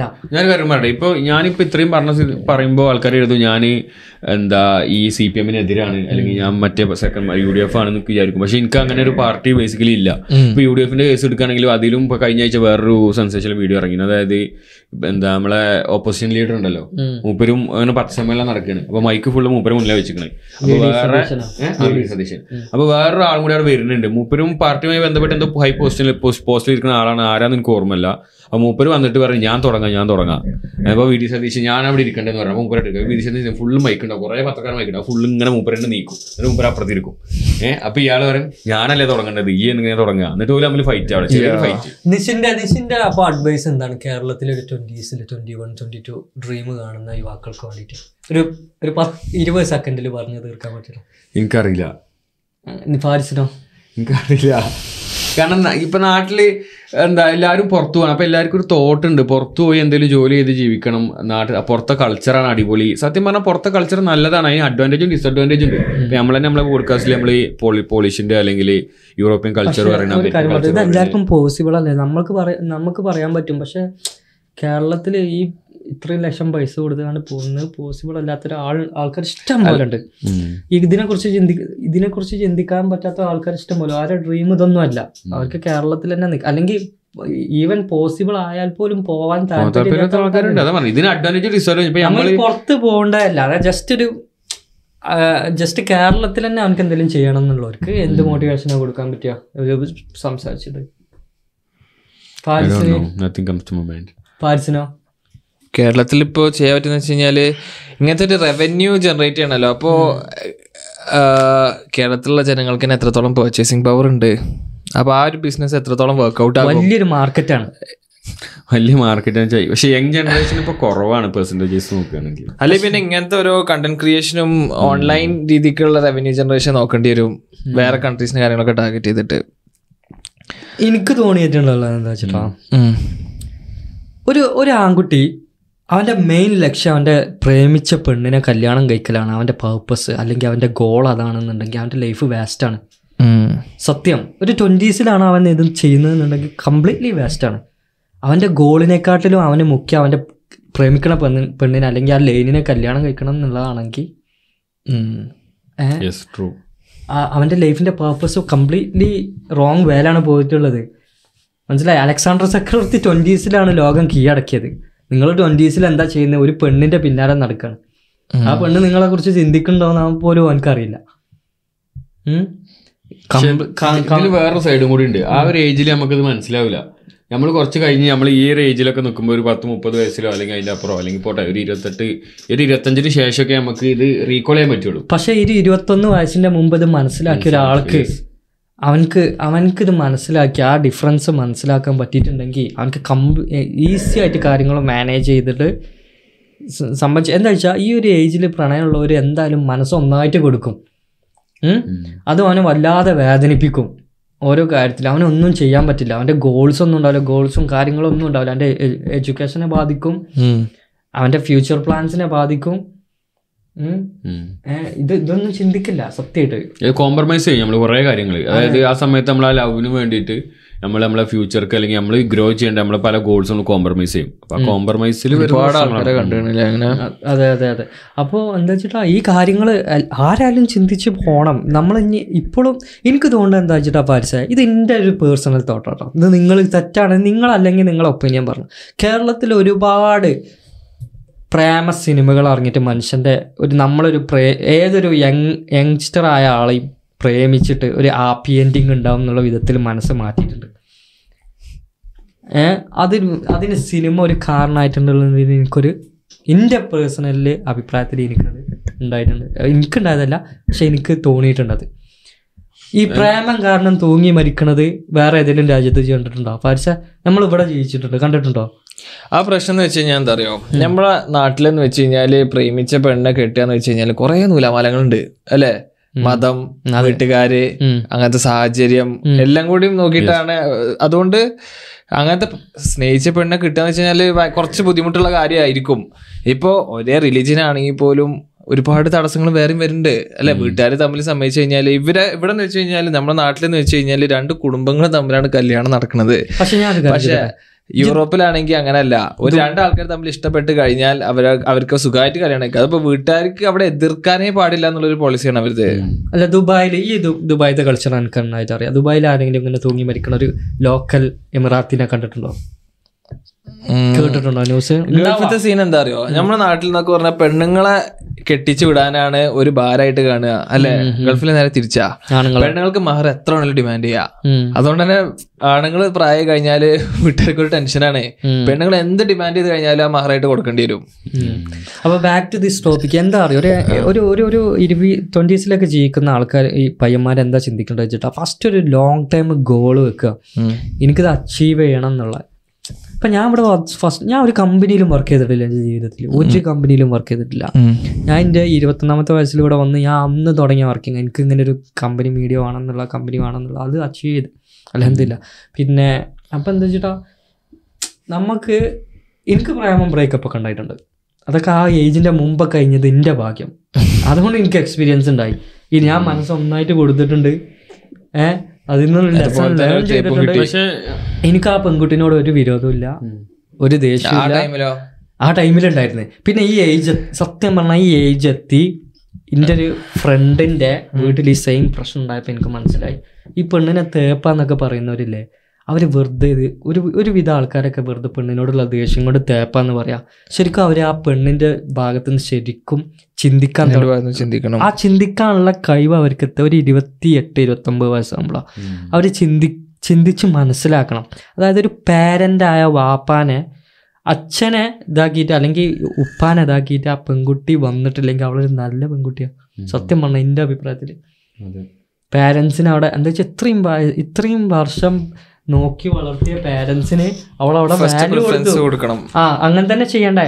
പ്രേമാണ് ഇത്, കല്യാണം കഴിഞ്ഞിട്ടില്ലല്ലോ, പ്രേമല്ലേ, ഏഹ് അത്രേ ഉള്ളൂ. അപ്പൊ ആ പെണ്ണിനെ തേപ്പ് എടുത്തി നിന്നും വിളിക്കാൻ പറ്റില്ല. അവള് ശരിക്കും യഥാർത്ഥ ഒരു പെൺകുട്ടിയാണത്. ഏഹ് ഞാൻ എനിക്ക് നല്ല ദേഷ്യമുണ്ടായ സംഭവങ്ങൾ ഉണ്ടായിട്ടുണ്ട്. എനിക്കൊരു പ്രേമം ബ്രേക്കപ്പ് ഒക്കെ ഉണ്ടായപ്പോ. പിന്നെ വേറെ സീൻ എന്താ അറിയോ, നമ്മളിപ്പോ റിലേഷൻഷിപ്പിൽ അവിടെ മുന്നേ നമ്മളൊരാളെ കാണുമ്പോൾ നമ്മൾ വിചാരിക്കും ഇയാൾ നല്ലൊരാളാണല്ലോ എന്ന് പറഞ്ഞിട്ട് റിലേഷൻഷിപ്പ് സ്റ്റാർട്ട് ചെയ്ത് കുറച്ച് കാലങ്ങൾ നിൽക്കുമ്പോഴായിരിക്കും ഇയാളെ തനി സ്വഭാവം കാണിച്ചു തുടങ്ങണത്. നല്ല ടോക്സിക് ആണെന്ന് ചിലപ്പോൾ തിരിച്ചറിയും ആ ടൈമില്. അപ്പൊ പിന്നെ ഒരു തേപ്പുകാരി എന്ന് പറഞ്ഞ് അങ്ങനെ ലേബിൾ ചെയ്യുന്ന ആൾക്കാരുണ്ട്. അതേപോലെ തന്നെ ഇവർ നിങ്ങൾ പറഞ്ഞത് നേരത്തെ, അതായത് ട്വന്റീസിൽ ഇപ്പോൾ അഫെയർ ഉണ്ടെങ്കിൽ തന്നെ നമ്മളെ ഗോൾസിന് നമ്മൾ ഞാനും പറഞ്ഞത് കോംപ്രമൈസ് ചെയ്യാം. പക്ഷെ അങ്ങനെ കോംപ്രമൈസ് അല്ലാത്ത സിറ്റുവേഷൻസും ഉണ്ട്. ഒരുപാട് ഗേൾസ് സപ്പോർട്ട് ചെയ്ത് നിൽക്കുന്ന എന്താ അല്ലെങ്കിൽ അങ്ങോട്ടും ഇങ്ങോട്ടും ഇപ്പോൾ ഗേൾസിന് അവരുടെ സ്റ്റാർട്ടപ്പ് ആണെങ്കിൽ അല്ലെങ്കിൽ ഒരു ആൺകുട്ടിയുടെ സ്റ്റാർട്ടപ്പ് ആണെങ്കിലും അല്ലെങ്കിൽ അവരുടെ ഒരു ഗോൾ അച്ചീവ് ചെയ്യണമെങ്കിലും ഒരുപാട് ഈ റിലേഷൻഷിപ്പിൽ ആയ ആൾക്കാർ അച്ചീവ് ചെയ്ത ഒരുപാട് ഗോൾസ് അവർ അവരുടെ വീഡിയോസിലൊക്കെ പറയാൻ ഇവിടെ ഇല്ലോണ്ടാണ് എനിക്കിത് അച്ചീവ് ചെയ്യാൻ പറ്റിയത്, വളരെ സപ്പോർട്ട് കൊണ്ടാണ് അച്ചീവ് ചെയ്യാൻ പറ്റിയെന്ന് പറഞ്ഞ ഒരുപാട് കാര്യങ്ങൾ. ഈ ഒരു പെണ്ണുങ്ങളെ നേരത്തെ കെട്ടിക്കണ ഒരു സീൻ ഉണ്ടല്ലോ. അപ്പോൾ കല്യാണപ്രായമായി കഴിയുമ്പോൾ വീട്ടുകാർ കല്യാണം അന്വേഷിച്ച് തുടങ്ങും. ആ ടൈമിൽ ചെക്കന് നല്ലൊരു ഇതായിട്ടുണ്ടാവില്ല, പണിയും കാര്യങ്ങളായിട്ടുണ്ടാവില്ല. അപ്പോൾ വീട്ടിൽ നിന്ന് വിളിച്ചു കൊണ്ടുവരാൻ പറ്റിയൊരു സിറ്റുവേഷനിലാവില്ല. അതുകൊണ്ടുണ്ടാകുന്ന പ്രശ്നങ്ങളുണ്ട്. എങ്ങനെ ഗേൾസിന് ഇപ്പോൾ ഞാൻ പറയാം, ഇപ്പൊ നമ്മള് നമ്മള് പല വീഡിയോയിലും പറഞ്ഞ പോലെ തന്നെ ഇപ്പൊ നമ്മള് കേരളത്തിലെ സ്റ്റാൻഡേർഡ് അനുസരിച്ച് നോക്കുകയാണെങ്കിൽ അല്ലെങ്കിൽ ഒരു കൾച്ചർ അനുസരിച്ച് നോക്കുകയാണെങ്കിൽ ഗേൾസും ബോയ്സും തമ്മിലൊരു വ്യത്യാസം ഒരു അഞ്ച് വയസ്സ് അല്ലെങ്കിൽ ഒരു നാല് വയസ്സ് മൂന്ന് വയസ്സ് ആ ഒരു വ്യത്യാസം വേണമെന്നാണ്. അപ്പോൾ ഗേൾസിന് ഒരു ഇരുപത്തിരണ്ട് ഇരുപത്തഞ്ച് ആകുമ്പോഴത്തേക്കും ചിലപ്പോൾ ബോയ്സ് ചിലപ്പോൾ സെറ്റിൽ ആയിട്ടുണ്ടാവില്ല, അവരൊരു ജോലി നോക്കുന്നുണ്ടാവില്ല, അല്ലെങ്കിൽ അവരുടെ റിലേഷനിലുള്ള അവരുടെ പാർട്ട്ണർ ജോലി നോക്കി എന്തെങ്കിലുമായിട്ടുണ്ടാവുള്ളൂ. അപ്പോൾ അവർക്ക് വീട്ടിൽ പ്രഷർ കൂടും. അപ്പോൾ നമ്മൾ ഓൾറെഡി നമ്മളെ വീട്ടുകാരെ ചിലവിൽ നിൽക്കുന്ന സമയത്ത് നമുക്കൊരു പെണ്ണിനെ കൂടി വിളിച്ചിറക്കി കൊണ്ടുവരാനോ അല്ലെങ്കിൽ അവളെ ചിലവും കൂടി നോക്കാനോ സാധിക്കില്ല. മനസ്സിലായില്ലേ? അപ്പോൾ അങ്ങനത്തെ കുറേ പ്രശ്നങ്ങൾ ഇതിലുണ്ട്. അതാണ് പറഞ്ഞത്. ഓക്കെ. ഈ പറഞ്ഞ പോലെ തന്നെ അതേപോലെ ചില ചില ആൾക്കാരുണ്ടല്ലോ, അവന് ഈ ഈ പെണ്ണ് വളയുന്നതിന് മുമ്പ് അവൻ നല്ല സെൽഫ് കെയർ, വർക്കൗട്ട്, വളരെ വളരെ സ്മാർട്ടായിട്ട് പിന്നെ എന്താ ചോദിച്ചിട്ടാ ഒരു സെൽഫ് ലവ് ഒക്കെ ഉള്ള ഒരാളാവും. പിന്നെ പിന്നെ ഇവനെന്ത് ചോദിച്ചിട്ടാ വളഞ്ഞ ശേഷം ആ ഇനിയിപ്പോൾ ഇവള് ഇൻ്റെതായില്ലേ, എനിക്ക് എന്ത് എങ്ങനെയും ചെയ്യാന്നൊക്കെ ഉള്ളതിൽ ഇവൻ ഇവൻ ഇവനെക്കാട്ടിലും ഇവൻ്റെ സെൽഫിനെക്കാട്ടിലും അവളെ സ്നേഹിക്കാൻ പോകും. അപ്പം എന്താ ചെയ്യുക, ഇപ്പം ഇവനെ കെയർ ചെയ്യൂല കുറേ കാര്യത്തിൽ. അത് ഈ പെണ്ണിന് മനസ്സിലാവും. പെണ്ണ് എങ്ങനെ രീതിയിലാണ് മനസ്സിലാക്കി വെച്ചിട്ട് ഇവൻ എന്താ ഇങ്ങനെയൊക്കെ ഈ പ്രേമത്തിന്റെ മുമ്പ് ഇങ്ങനെ അല്ലായിരുന്നില്ലല്ലോ, ഇവൻ ഇവനറിയില്ല മാറ്റം, അട്രാക്ഷൻ പോകും. ആ പോവും. ആ ആ ചില അട്രാക്ട് ചെയ്ത ചില കാര്യങ്ങൾ ഉണ്ടാവും പറ്റില്ല. അത് ഇവൻ മാറി ഇവളെ കൂടുതൽ ഇവനെക്കാട്ടിലും സ്നേഹിക്കുമ്പോൾ പോവും. അത് വൻ ഒരു സംഭവം മനസ്സിലാക്കിയെടുക്കാൻ വൻ ബുദ്ധിമുട്ടുള്ളൊരു കാര്യമാണ്. നമ്മൾ എക്സ്പെക്ട് ചെയ്യും ഓരോന്ന്. ഈ പ്രേമത്തിൽ കേരളത്തിൽ പ്രത്യേകിച്ച് നമ്മൾ എക്സ്പെക്ട് ചെയ്യും ഇവരിങ്ങനെയൊക്കെ നമ്മളെന്തെങ്കിലുമൊക്കെ ചെയ്യുമ്പോൾ ഒരു ഗിഫ്റ്റ് കൊടുക്കുമ്പോഴോ അല്ലെങ്കിൽ ഒരു ഇത് ചെയ്യുമ്പോഴൊക്കെ. പക്ഷേ കല്യാണം കഴിഞ്ഞിട്ടുള്ള അല്ലെങ്കിൽ നിക്കാഹ് കഴിഞ്ഞിട്ടുള്ള പ്രേമുണ്ടല്ലോ, അതൊരു വേറെ റേഞ്ചാണ്. അതൊരു രസമാണ് സത്യം. അത് അനുഭവിക്കേണ്ടത് തന്നെയാണ്. ഏഹ് പിന്നെ വേറെ എന്താ പാരിസേ വേറെ കഴിഞ്ഞ വീഡിയോയിൽ നമ്മൾ പറഞ്ഞൊരു നമ്മളെടുത്ത സോഴ്സ് ഒന്ന് നമ്മള് ഡിജെ ഖാലിദ് ഇസ്രായേലി സിറ്റിസൺ ആയി എന്ന് പറഞ്ഞിട്ടൊരു ഇത് പറഞ്ഞിരുന്നു. അത് ബെഞ്ചമിൻ നെതന്യാഹുവിന്റെ അക്കൗണ്ട് ആയിരുന്നു. പക്ഷെ ആ അക്കൗണ്ട് കണ്ടുപിടിക്കാൻ വൻ ബുദ്ധിമുട്ടാണ്. പാരഡി ആണെന്ന് മനസ്സിലാക്കാം. ഒന്നാമത് എന്താ വെച്ചാൽ അതിന് വെരിഫൈഡ് ആണ്, ഗ്രേ വെരിഫൈഡ് അല്ല. അത് ആൾക്കാർ ശ്രദ്ധിച്ചില്ല. ഗ്രേ വെരിഫൈഡ് ആണല്ലോ പിന്നെ പൊളിറ്റീഷ്യൻസിന്റെ ഒക്കെ. പിന്നെ ഒന്നാമത് എന്താ കാര്യം പറഞ്ഞു കഴിഞ്ഞ വീഡിയോ കാണാത്ത ആൾക്കാരാണ്. അതെ അതെ പറഞ്ഞു. അതെ നമ്മൾ കഴിഞ്ഞതിൽ പറഞ്ഞിരുന്നു ഈ ഒരു സിറ്റുവേഷനിൽ D J Khaled Israeli citizen ആയ ഒരു വാർത്ത വന്നപ്പോ ആ രീതിക്ക് നമ്മൾ പറഞ്ഞു. പിന്നെ ഡി ജെ ഖാലിദ് ഒരു പലസ്തീനിയൻ ആണ്.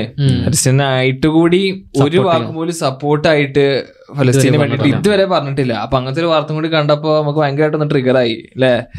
അതാ അപ്പൊ അങ്ങനെ എടുത്ത് പറയാൻ കാരണം. നമ്മള് പറഞ്ഞു അങ്ങനെ ഡി ജെ ഖാലിദ് എന്താ ഈ ഇസ്രായേൽ സിറ്റിസൺഷിപ്പ് സ്വീകരിച്ചതിന്റെ നെതന്യാഹുവിന്റെ ഒരു പോസ്റ്റ് നമ്മൾ കണ്ടിരുന്നു. അപ്പൊ അത് വെച്ചിട്ട് നമ്മൾ ഡി ജെ ഖാലിദ് സ്വീകരിച്ചു എന്നാണ് നമ്മൾ കഴിഞ്ഞ എപ്പിസോഡിൽ പറഞ്ഞത്. അപ്പം അത് ഈ നെതന്യാഹുവിൻ്റെ ഒരു എന്താ പാരഡി അക്കൗണ്ടാണ്. അപ്പം അത് റിയൽ സോഴ്സ് അല്ല. അപ്പോൾ ഡിജെ ഖാലിദ് സ്വീകരിച്ചിട്ടില്ല എന്നാണ് തോന്നുന്നത്. അതേപോലെ ഞാൻ പറഞ്ഞില്ല സൗദി ഇവിടെ കാട്. അപ്പൊ ചില ആൾക്കാർ പറയുന്നത് കാടുണ്ട്, അത് എന്താ ഉണ്ടായത് അറിയാം. ഞാൻ ഇവിടെ നിൽക്കുമ്പോൾ സ്റ്റുഡിയോന്റെ പുറത്തുനിന്ന് ഷിബിലിന്റെ അടുത്ത് ഇറങ്ങിട്ടുണ്ട് പൈസയിലെ അജിക്കുന്ന സൗദികളെ പറ്റിയിട്ടല്ലേ കാട്ടറബികളെ പറ്റി സംസാരിക്കണില്ലേ, സൗദിയിലെ ഇവിടെ കാട്. അപ്പൊ ആ അവിടെ നിന്ന ആളല്ലേ. അപ്പൊ ഞാൻ ഷിബിൽ എങ്ങനെ കണ്ടോ വെച്ചു ആ നടന്നെ. അപ്പൊ ഞാൻ വന്ന് പറഞ്ഞിട്ട് ഷിബിൽ എന്നോട് പറയാം ആ അങ്ങനെയല്ല ഞാൻ ഉദ്ദേശിച്ചത്. പിന്നെ ഞാൻ എന്താ വെച്ചിട്ടാ സൗദിയിൽ കാടുണ്ട്, പക്ഷേ കാട്ടിന്റെ ഉള്ളിൽ ജീവിക്കുന്ന ഉദ്ദേശിച്ച് ബേസിക്കലി റിമോട്ട് ആയിട്ട് നിൽക്കണം. ഇപ്പൊ നമ്മുടെ നാട്ടിലാണെങ്കിൽ കാട്ടിൽ ജീവിക്കുന്ന ആൾക്കാർ റിമോട്ട് ആയിട്ട് നിൽക്കാനൊരു ഇമേജ് ആണ് അവിടെ കൊടുക്കുന്നത്. അപ്പൊ റിമോട്ട് ആയിട്ട് ഡെസേർട്ടിലാണെങ്കിൽ എവിടെയെങ്കിലും റിമോട്ട് ആയിട്ട് ഒറ്റപ്പെട്ട് ജീവിക്കുന്ന ഒരു കൂട്ടം ആൾക്കാരോ അല്ലെങ്കിൽ അതിന് കമന്റ് സെക്ഷനിൽ കുറെ ആൾക്കാർ പറഞ്ഞിട്ട് സൗദിക്ക് പോകാൻ കാണിച്ചാൽ ഇവരെ തനി സ്വഭാവം എന്താന്നുള്ളത്. അപ്പൊ നമ്മള് പറഞ്ഞ എല്ലാ അറബികളും നല്ല നമ്മൾ പറയണില്ല, ഏത് നാടാണെങ്കിലും നല്ല ആൾക്കാരുണ്ടാകും മോശം ആൾക്കാരുണ്ടാകും. അപ്പോ അതിനനുസരിച്ച് ആൾക്കാരനുസരിച്ച് വേണം പറയാനേ. പിന്നെ ബിറ്റ്കോയിൻ ഇലുമിനാത്തി തമ്മിലുള്ള ബന്ധം, അതിൽ ഞങ്ങൾ ഒരിക്കലും ബ്ലോക്ക് ചെയിൻ ടെക്നോളജി പിന്നെ സെൻട്രലൈസ്ഡ് ആണെന്നോ അല്ലെങ്കിൽ ബ്ലോക്ക് ബിറ്റ്കോയിന്റെ എന്തെങ്കിലും ടെക്നിക്കൽ പാർട്ടല്ല സംസാരിച്ചു. ഈ ഒരു തിയറി ഇങ്ങനെ ഉണ്ട് എന്നുള്ളൊരു അതിന്റെ അടിയിൽ വന്നിട്ട് വൈറ്റ് പേപ്പർ മേടിക്ക് വായിക്ക് ബിറ്റ്കോയിന്റെ ലിമിറ്റ് ട്വന്റി വൺ മില്യൺ ഉള്ളൂ. ഇത് ഇതൊക്കെ ഞങ്ങൾക്ക് അറിയുന്ന കാര്യങ്ങളാണ്, പക്ഷെ ഞങ്ങൾ ഇതിന്റെ ഒരു തിയറി പറഞ്ഞു എന്ന് മാത്രം. അല്ല ആ തിയറി ആണെന്ന് ഞാൻ തുടക്കത്തിലും പറയണ്ടേ ലാസ്റ്റിലും പറയണ്ടേ. ഞാൻ വീണ്ടും വീഡിയോ ശ്രദ്ധിച്ചു തിയറി ആണെന്നില്ല, രണ്ടു വട്ടം ഞാൻ ആ വീഡിയോയിൽ പറയണ്ട. പക്ഷെ എന്നിട്ടും എന്താ ഇത് ഇങ്ങനെയൊന്നല്ല, ഇത് തെറ്റാണ്, ഈ മുതല കുപ്പായക്കാരനെ എവിടുന്ന് വരുന്നത്, ഞാനൊരു മുതലിന്റെ കുപ്പായം തോട്ടിരുന്നു ഈ മുതല കുപ്പായക്കാരനെ എവിടുന്ന് വരുന്നത്. ഞങ്ങളെ വീഡിയോയില് നമ്മളെ വീഡിയോയിൽ ഒരിക്കലും നമ്മൾ ഒരു മിസ്റ്റേക്ക് ചെയ്താൽ പോലും നമ്മൾ കട്ട് ചെയ്യരുത്.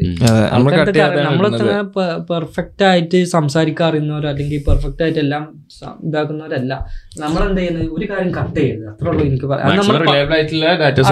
ഒന്നും ഡിലീറ്റും ചെയ്യില്ല പോസ്റ്റ് ചെയ്തത്. മിസ്റ്റേക്ക് ഉണ്ടായി ഇപ്പൊ ഞങ്ങളുടെ അടുത്ത് മിസ്റ്റേക്ക് പറ്റിയ വീഡിയോസ് ഉണ്ട്. ഇപ്പൊ യൂണിഫോം സിവിൽ കോഡിനെ പറ്റി തക്കു പറഞ്ഞത് കറക്റ്റ് ആയിരുന്നില്ല, അവൻ ഉദ്ദേശിച്ച പോലെ അവനക്ക് പ്രസന്റ് ചെയ്യാൻ പറ്റില്ല. പക്ഷെ അതിലിപ്പോഴും ഒരുപാട് കമന്റ്സ് വരുന്നുണ്ട്. പക്ഷെ നമ്മളെന്ത് ചെയ്യുന്നത് അതവിടെ വെക്കുന്നത് നമുക്കും ഒരുപാടാണ്. പിന്നെ